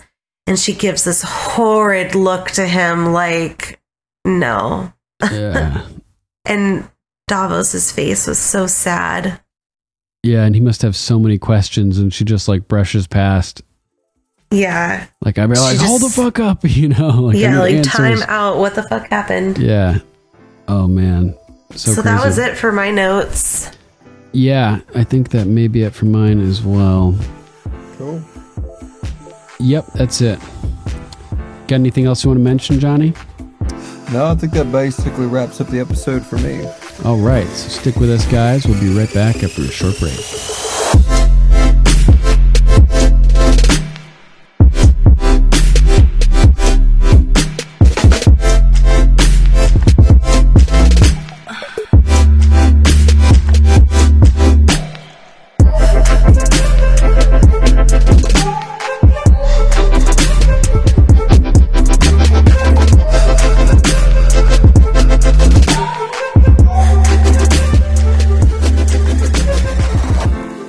That's Expression by Pold. Check him out at soundcloud.com slash pold dash music. And we're back with news about Game of Thrones. The big piece of news that we have right now is the that the air date for season 8 has been released. April Woo! 14th. Thank God. It's my mom's birthday. Oh yeah, I'm just gonna gloat for a couple seconds and say that we've had our countdown timer on GameOfMicrophones.com set to April 14th for like I don't know a month, month and a half. Yes. So we That's predi- awesome. we predicted that date. It was foretold. yeah, it is known. It's just known. So along with the air date, we also got a teaser trailer, and I'm pretty sure that all three of us have watched it. I watched it. I couldn't help myself. Yeah. Yeah, but it, it doesn't really spoil anything. It's I Right. don't So for anybody out there who hasn't seen it yet, because we normally don't tr- talk about trailers, uh, just skip ahead seven minutes. Yeah, it's it's a lot like that that uh, table chess scene from like the first teaser where it's very like that scene that's in the one that we just saw. I doubt that's going to be in any episode. It's Yeah, just a it's bunch not. of a- ambiguous hints. It's promo. Yeah, it was all audio from previous seasons and stuff. Ah, Bran's not in That's the because crypt. Bran's bringing the ice. Yep, that's what I thought too. Bran is the Night King. He's the ice. Oh man. he's he's down there. He's just the ice creeping up on him. the funny thing about it is that they're they're down in the crypt and Jon is like having like these auditory hallucinations from they're all they all are of these dead people like hauntings in the crypt, right? And I didn't know that. I I had heard, you know heard that there was a trailer. I was like, "Oh god, I don't want to hear anything about it." And I I did a search. Rachel, remember how we were talking about how long the the journey is from Castle Black to Winterfell, oh, vice oh versa? yeah. I tried to search in there's was this great website, a search of ice and fire, which searches through all the book texts. You can like specify which texts you want to search and type like a phrase or a word combination and see what comes up. Oh, that's cool. yeah, it's really awesome to play around with if you're like trying to figure out like that's how I got a lot of quotes for still smug and stuff like that. Uh but I I was trying to find in book 1 where they're talking about traveling from when they're when Tyrion and Jon are going to the wall and I we had speculated that they had given a time frame for how long the journey took. So I was trying to figure that out. And what did come up was a quote from from uh, Jon seven, I think, in a Game of Thrones, where he's talking to like his inner monologue. He's imag- he's thinking about these nightmares that he's been having about hauntings in the Winterfell crypt, and Huh. then like waking up Oh. and realize and thinking like I'm a man of the Night's Watch. You know, I I, I got to be strong, and I can't like think about this. But he's like, you know, dead people are like, you know, his relatives are like coming out from their crypts and their their graves in the crypt and everything. So uh, I I thought it was just cool, and I you know I posted it on Facebook with a couple pictures, like one of the crypts and one of Jon Snow, and a couple people messaged me and they were like, "Whoa!" like like that's that was a really good quote to post and i was like oh cool thanks. And they were like they they brought it up in relation to the teaser trailer and i was like what? Like so they thought i had seen the trailer and then thought that was an appropriate quote to post because it was like Oh. you know kind of referencing like the ghost voices and stuff from, from the from the teaser trailer but it was just a total coincidence. Is- Yeah, I mean, I would almost argue that this thing was more of again just like a like a hype promo than an actual trailer. yeah hype promo The totally The thing that pissed me off, which I'm not going to talk about any of the, but there's an 18 second actual piece of the episode in a HBO promotion right for their 2019 shows that are going to be releasing. so little bits of all like, these shows but they True throw Detective in and everything, and they just and they just creep it in there. So I saw that and I was like, well, awesome. I didn't want to see that. right that's fucked up and it's Lure a in. Key scene. That's just crazy. oh shit yeah, that is crazy like just a little key exchange of dialogue. So if anybody hasn't watched it, and it, what's crazy is my wife and I we watched uh, uh, True Detective the first uh, the third season that aired on Sunday, nice and it airs like right before it. So it's like shows on HBO 2019, like they're doing their little, you know, there's no announcer obviously. I just did that, but like the text is Yeah. The text is popping up saying, Sunday, you know, Sunday, HBO, Sunday. you know, True Detective, Game of Thrones, like throwing all these things out there, and then they show like these little pieces of each of the shows, right and then one of them shows said character we all know walking up to other said character we all know with another said character we all know, and they just exchange some dialogue, and I'm like, hi. I love the way I you guess just this is gonna that. this is gonna happen in maybe hopefully the first minute of the freaking premiere. If not, this sucks. If this is like a piece of like episode four or two or something. So funny. but uh, I guess Yeah, they probably, probably thought, well, the there's not much. But I've already seen like on YouTube channels taking that 18 seconds and like circling Analyzing certain pieces of of like costumes and be like, could this be this? Does this mean that? Does this? You know, it's like, oh Jesus, here we go. yeah, there was like 20 minute videos about 18 seconds. Exactly. Yeah, like But- literally. But the the the trailer one, I mean, I think that one again. There's the, all the dialogue is from episodes past. Yeah, I mean, there's the- the there's promo we were nothing in about. it that's spoiler. It was like, I mean, it's it's got like this ambiguous foreshadowing that Yeah, it's Really, Yeah, it- any- it would have made sense in could- season one. right You know, exactly. Like- yeah, yeah, It was really cool though. I thought it was very like artfully done. The, Oh, it's the statues of themselves. Yeah, like I said, it reminded me a lot of that that first trailer we got, where it's the the, the ice and the fire Yeah, rushing at each other on Purely the table. conceptual. yeah, it's Yeah. beautiful. Yeah, like Yeah, you said, a I hyped loved that. promo. It's and it, it's just getting hype up, and Right. like saying like we're gonna be back, but not like actually showing you anything or giving you any hints about what's going on. I'd rather have that than an actual trailer of a bunch of scenes Me spliced too. together. I'm thinking that this year they may like not actually release a trailer. Well, with they all may the, just do uh, the hype promos, yeah, with like leak worries and stuff like that. exactly. That would I be mean, so cool if they uh, didn't do that. a trailer that shows actual pieces of scenes might give somebody that has got leaked stuff like, "Oh, this isn't it. Look, they just showed it in the trailer." yeah, like You oh, know, this so go ahead and good. release this. Yeah, exactly. So I'm hoping that they don't do any like real trailers this year. How cool would that be?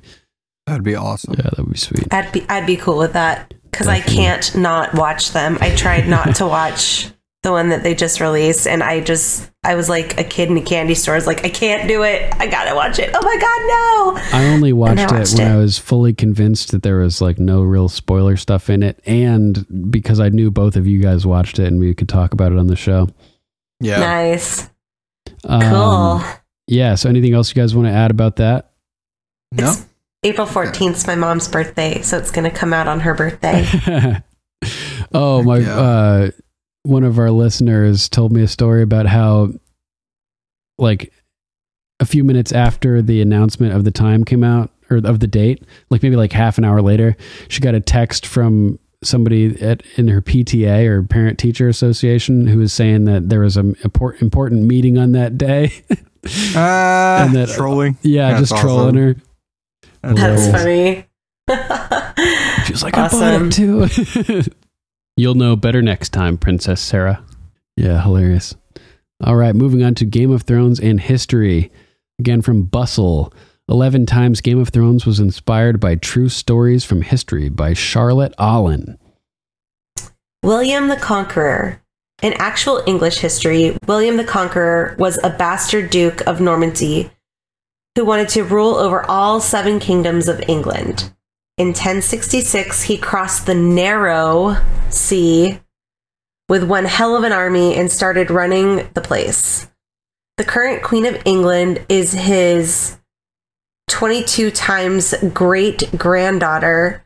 In A Song of Ice and Fire, it's the same story, except with Aegon the Conqueror and his sister wives and their dragons taking over Westeros and establishing the Targaryen dynasty. Damn, hmm. seven kingdoms of England, seven kingdoms of Westeros. That's wild. Yeah, it's cool. Yeah, that's was really Germ. cool. Richard III. Richard III is a divisive historical figure. On one hand, he stands accused of murdering his own nephews to secure his spot on the English throne. Damn. But on the other hand, there's a good chance that Richard III was actually framed for murdering his nephews with pigeon pie. and in that and in that reality, he was just a small, witty, slightly hunchbacked guy who was made out to be some kind of monster by his relatives. I'm sure that Tyrion can relate. Yeah, that's so funny too, man. Twisted monkey demon. Yeah. The Little Ice Age. The seasons of Westeros are definitely different from the seasons of Earth, but there actually was a medieval warm period followed by the Little Ice Age from approximately the 14th century through the mid 19th century.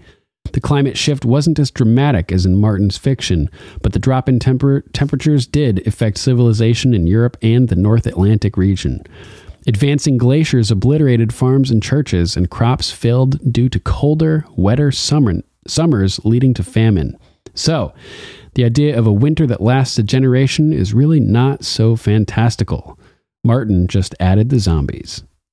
a Nice. little a little known fact about this uh, little ice age is that it was also uh, like really big in helping uh, destroy a lot of what was left over from uh, the Black Death throughout.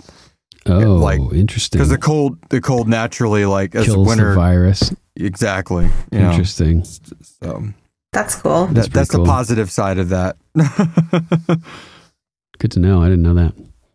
Yeah, I've done a lot of uh, research on the uh, the three major points that the from when the Black Death started to when it spiked to its massive spikes for uh, Sirenicide research. Right, stuff. right, yeah.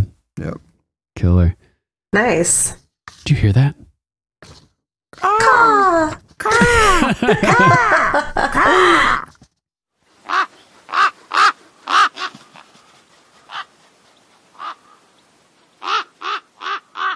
Sir Matthew of House Rep.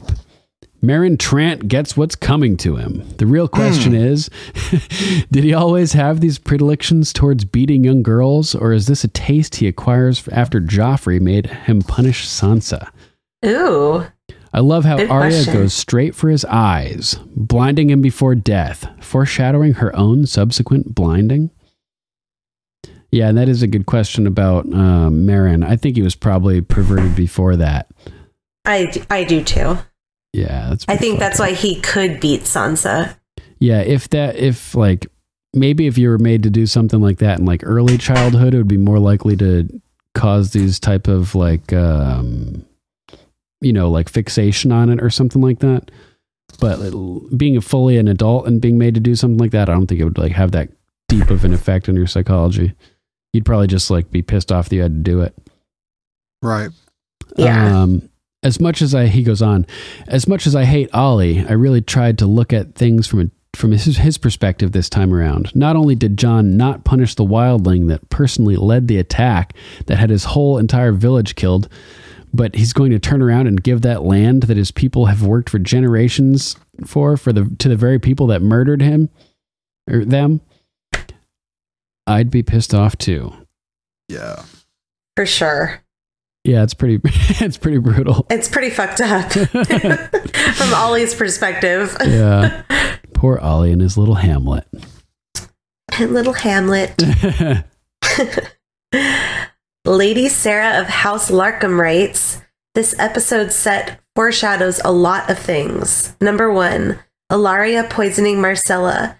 Flash forward to season 7, episode 3, when Cersei does the same thing Ellaria's, to Ellaria's daughter and makes Ellaria watch. Two, Cersei gets revenge on the High Sparrow and Septa Unella and her enemies by blowing up the Septa Baelor with them in it.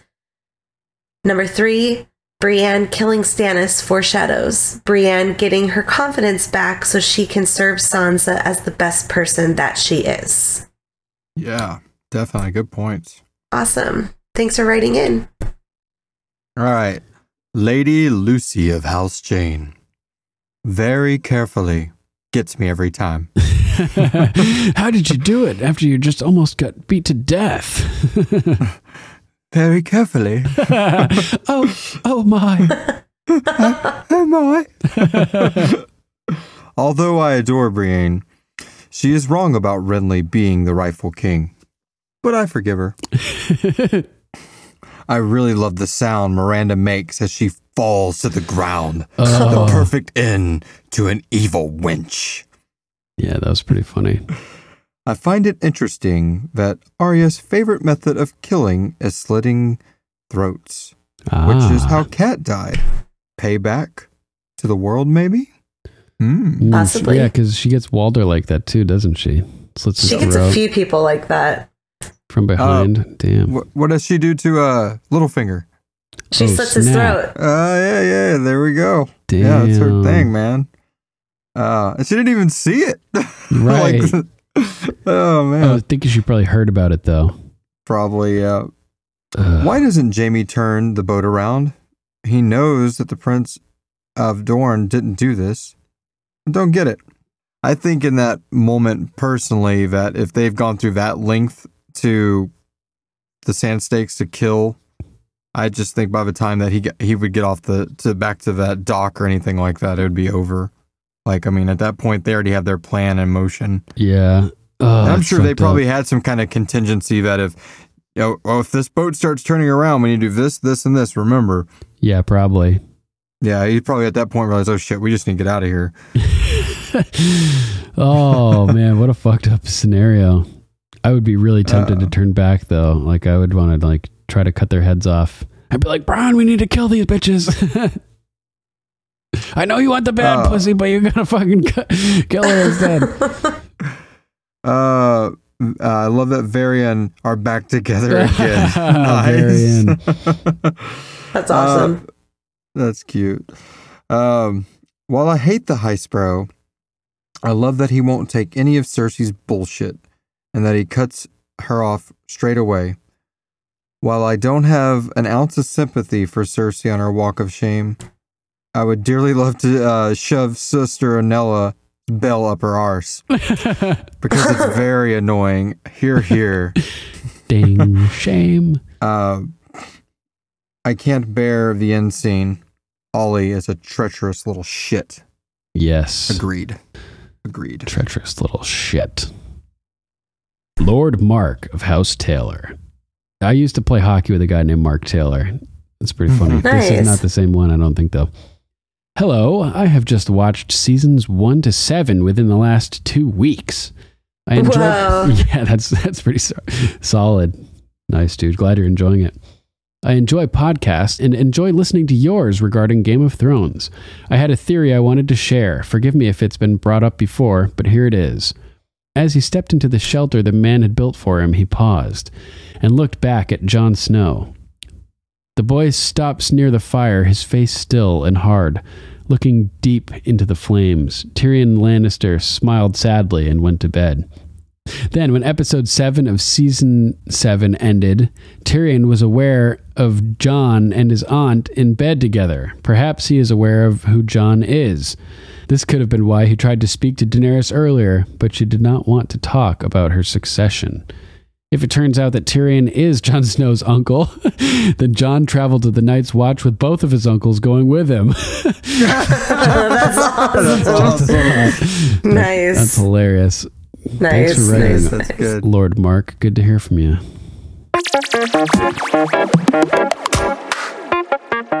All right, that's our show, episode 92.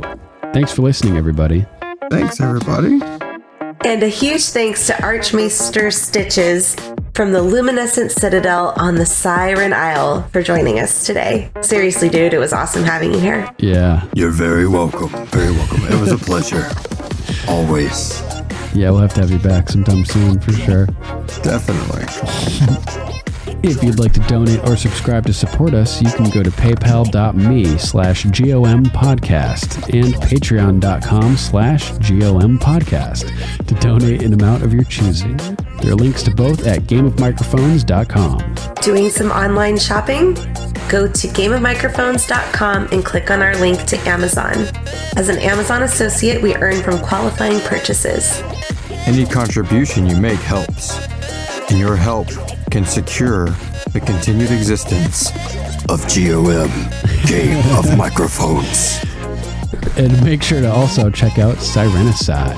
It's Archmaester Stitch's serialized horror drama podcast revolving around a tale of terror and mystery unfolding in the fictional city of Morston, Texas. Yeah, check it out at sirenicide.com or facebook.com slash sirenicide or any of your favorite podcast platforms. Just enter Sirenicide, S I R E N I C I D E. We'd also like to thank our patrons Sir Matthew of House Rep, Lady Lucy of House Roberts, Lady Candace of House Tubes, Lord Jeff of House Allen, Sirenicide, and whoop. Luke the Low Duke. Thank you guys for your support and patronage. Yes, thanks, guys. We love you. Indeed. We also want to give a huge thanks to Lady Lisa of House Sky, Pyromancer. She's been key in behind the scenes working to get GameOfMicrophones.com up and running. She is also a world class artist and Oh, she yeah. does amazing work. She did a great George R. R. Martin uh, drawing and also a Rhaegar Targaryen drawing, and it was really, really amazing. She's awesome. You can check out her amazingly illustrated children's book, The People You May See, available now on Amazon.com. You can also check out all of her beautiful artwork at fineartsbylisa.com, Instagram.com slash fineartsbylisa, and Facebook.com slash fineartsbylisa. And she'll be guest hosting on the next episode as well, so look forward to that. Oh, awesome. Cool. I'm so excited. Next episode, we'll be covering season six, episode one The Red Woman. Give it a watch and send us your thoughts. We'd love to read them on air. If you'd like to call, you can call us at 813 Joffrey. That's 813 563 3739. If you would like to write in, you can email us at ravens at gameofmicrophones.com. Check out our Facebook page at facebook.com slash GOM podcast. While you're there, give us a rating and a review. Indeed, mighty. Love it. Imp slap. you can also listen to Game of Microphones on YouTube, BitChute, and Steemit. We're also on Twitter, Instagram, Gab, and Minds at GOM Podcast. We are on Tumblr too at Game of Microphones. All right. right. All right. That's our show, mates. Thanks, for listening. for listening. For the watch. For the watch. For the watch.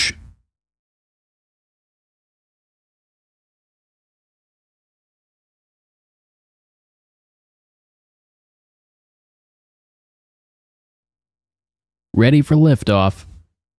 Oh my god, you are the dapper tonight because that's funny because we always tell Justin how dapper he looks. Where you guys are. All right, I will start off. Good morrow, revenge seeking rainbow guard and shame walking queens. Shame. Shame. Shame. Shame. Show strokers. Show strokers. Show strokers. There you go. Oh man. Tight Me too. grip. Shame. Shame. Shame. Shame. Shame. Shame. Shame. Ring a ling a ling. Confess. Confess. Confess. Shame. Shame. Suck me off, you bitch. yeah. Hanging out with his wang out. I'm taking all these great quotes of you and putting them in the outtakes, like "suck me up, you bitch." How much for no. your little clam? That one was so creepy. How much for your little clam? oh god. Ugh. You're evil. That's hilarious. He's like, "Whoa, "Oh, Oh. been imagining that for a while." Stannis. Oh, the menace. The menace. menace. Yeah. Uh, Uh, you don't want to defend a child murderer, you know, but Stannis. Friend zone. yeah, yeah, sad, sad for Jorah. Do you have rock climbing skills? You know, Have you ever tracked animals in the wilderness? no, not exactly. Are you good on a horse? Yeah, middling. So mainly you talk. and drink. I- I've survived this far. that makes it, uh, you know, again, not trying to con- condone, you know, like you were saying, you know, abuse against children or child murder, but yeah, I love it when he gets he gets his up and comings. Hold on one second. Dave, don't lock me in. Okay. He he locks me in the garage.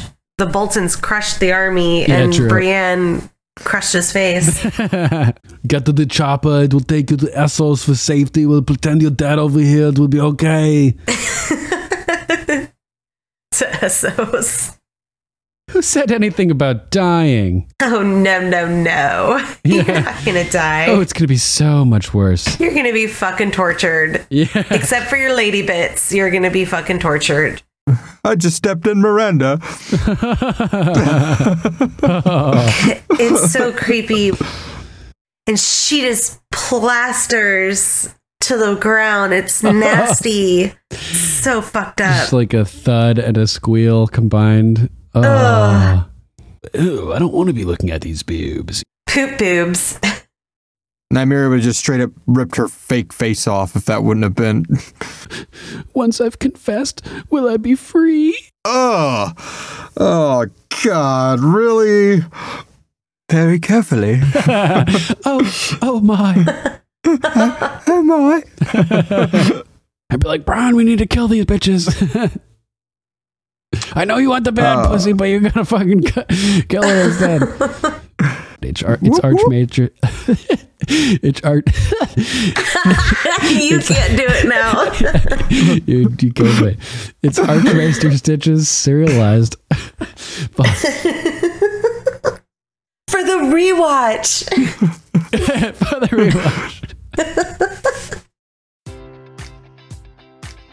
Enjoy all your favorite sports like never before at BetMGM. Sign up using code OLDLINE and receive up to $1,500 back in bonus bets if you don't win your first bet. When you register with BetMGM, you'll get instant access to a variety of parlay selection features, live betting options, and the best daily promotions in the business. And with BetMGM at your fingertips, every play and every game matters more than ever. Remember to use code OLDLINE and receive up to $1,500 back in bonus bets if you don't win your first bet. BetMGM and GameSense remind you to play responsibly. See BetMGM.com for terms. 21 plus only, Maryland only. New customer offer, subject to eligibility requirements. Rewards are non withdrawable bonus bets that expire in seven days. Please play responsibly. For help, visit mdgamblinghelp.org or call 1 800 Gambler in partnership with MGM National Harbor. Promotional offer not available in Washington, D.C.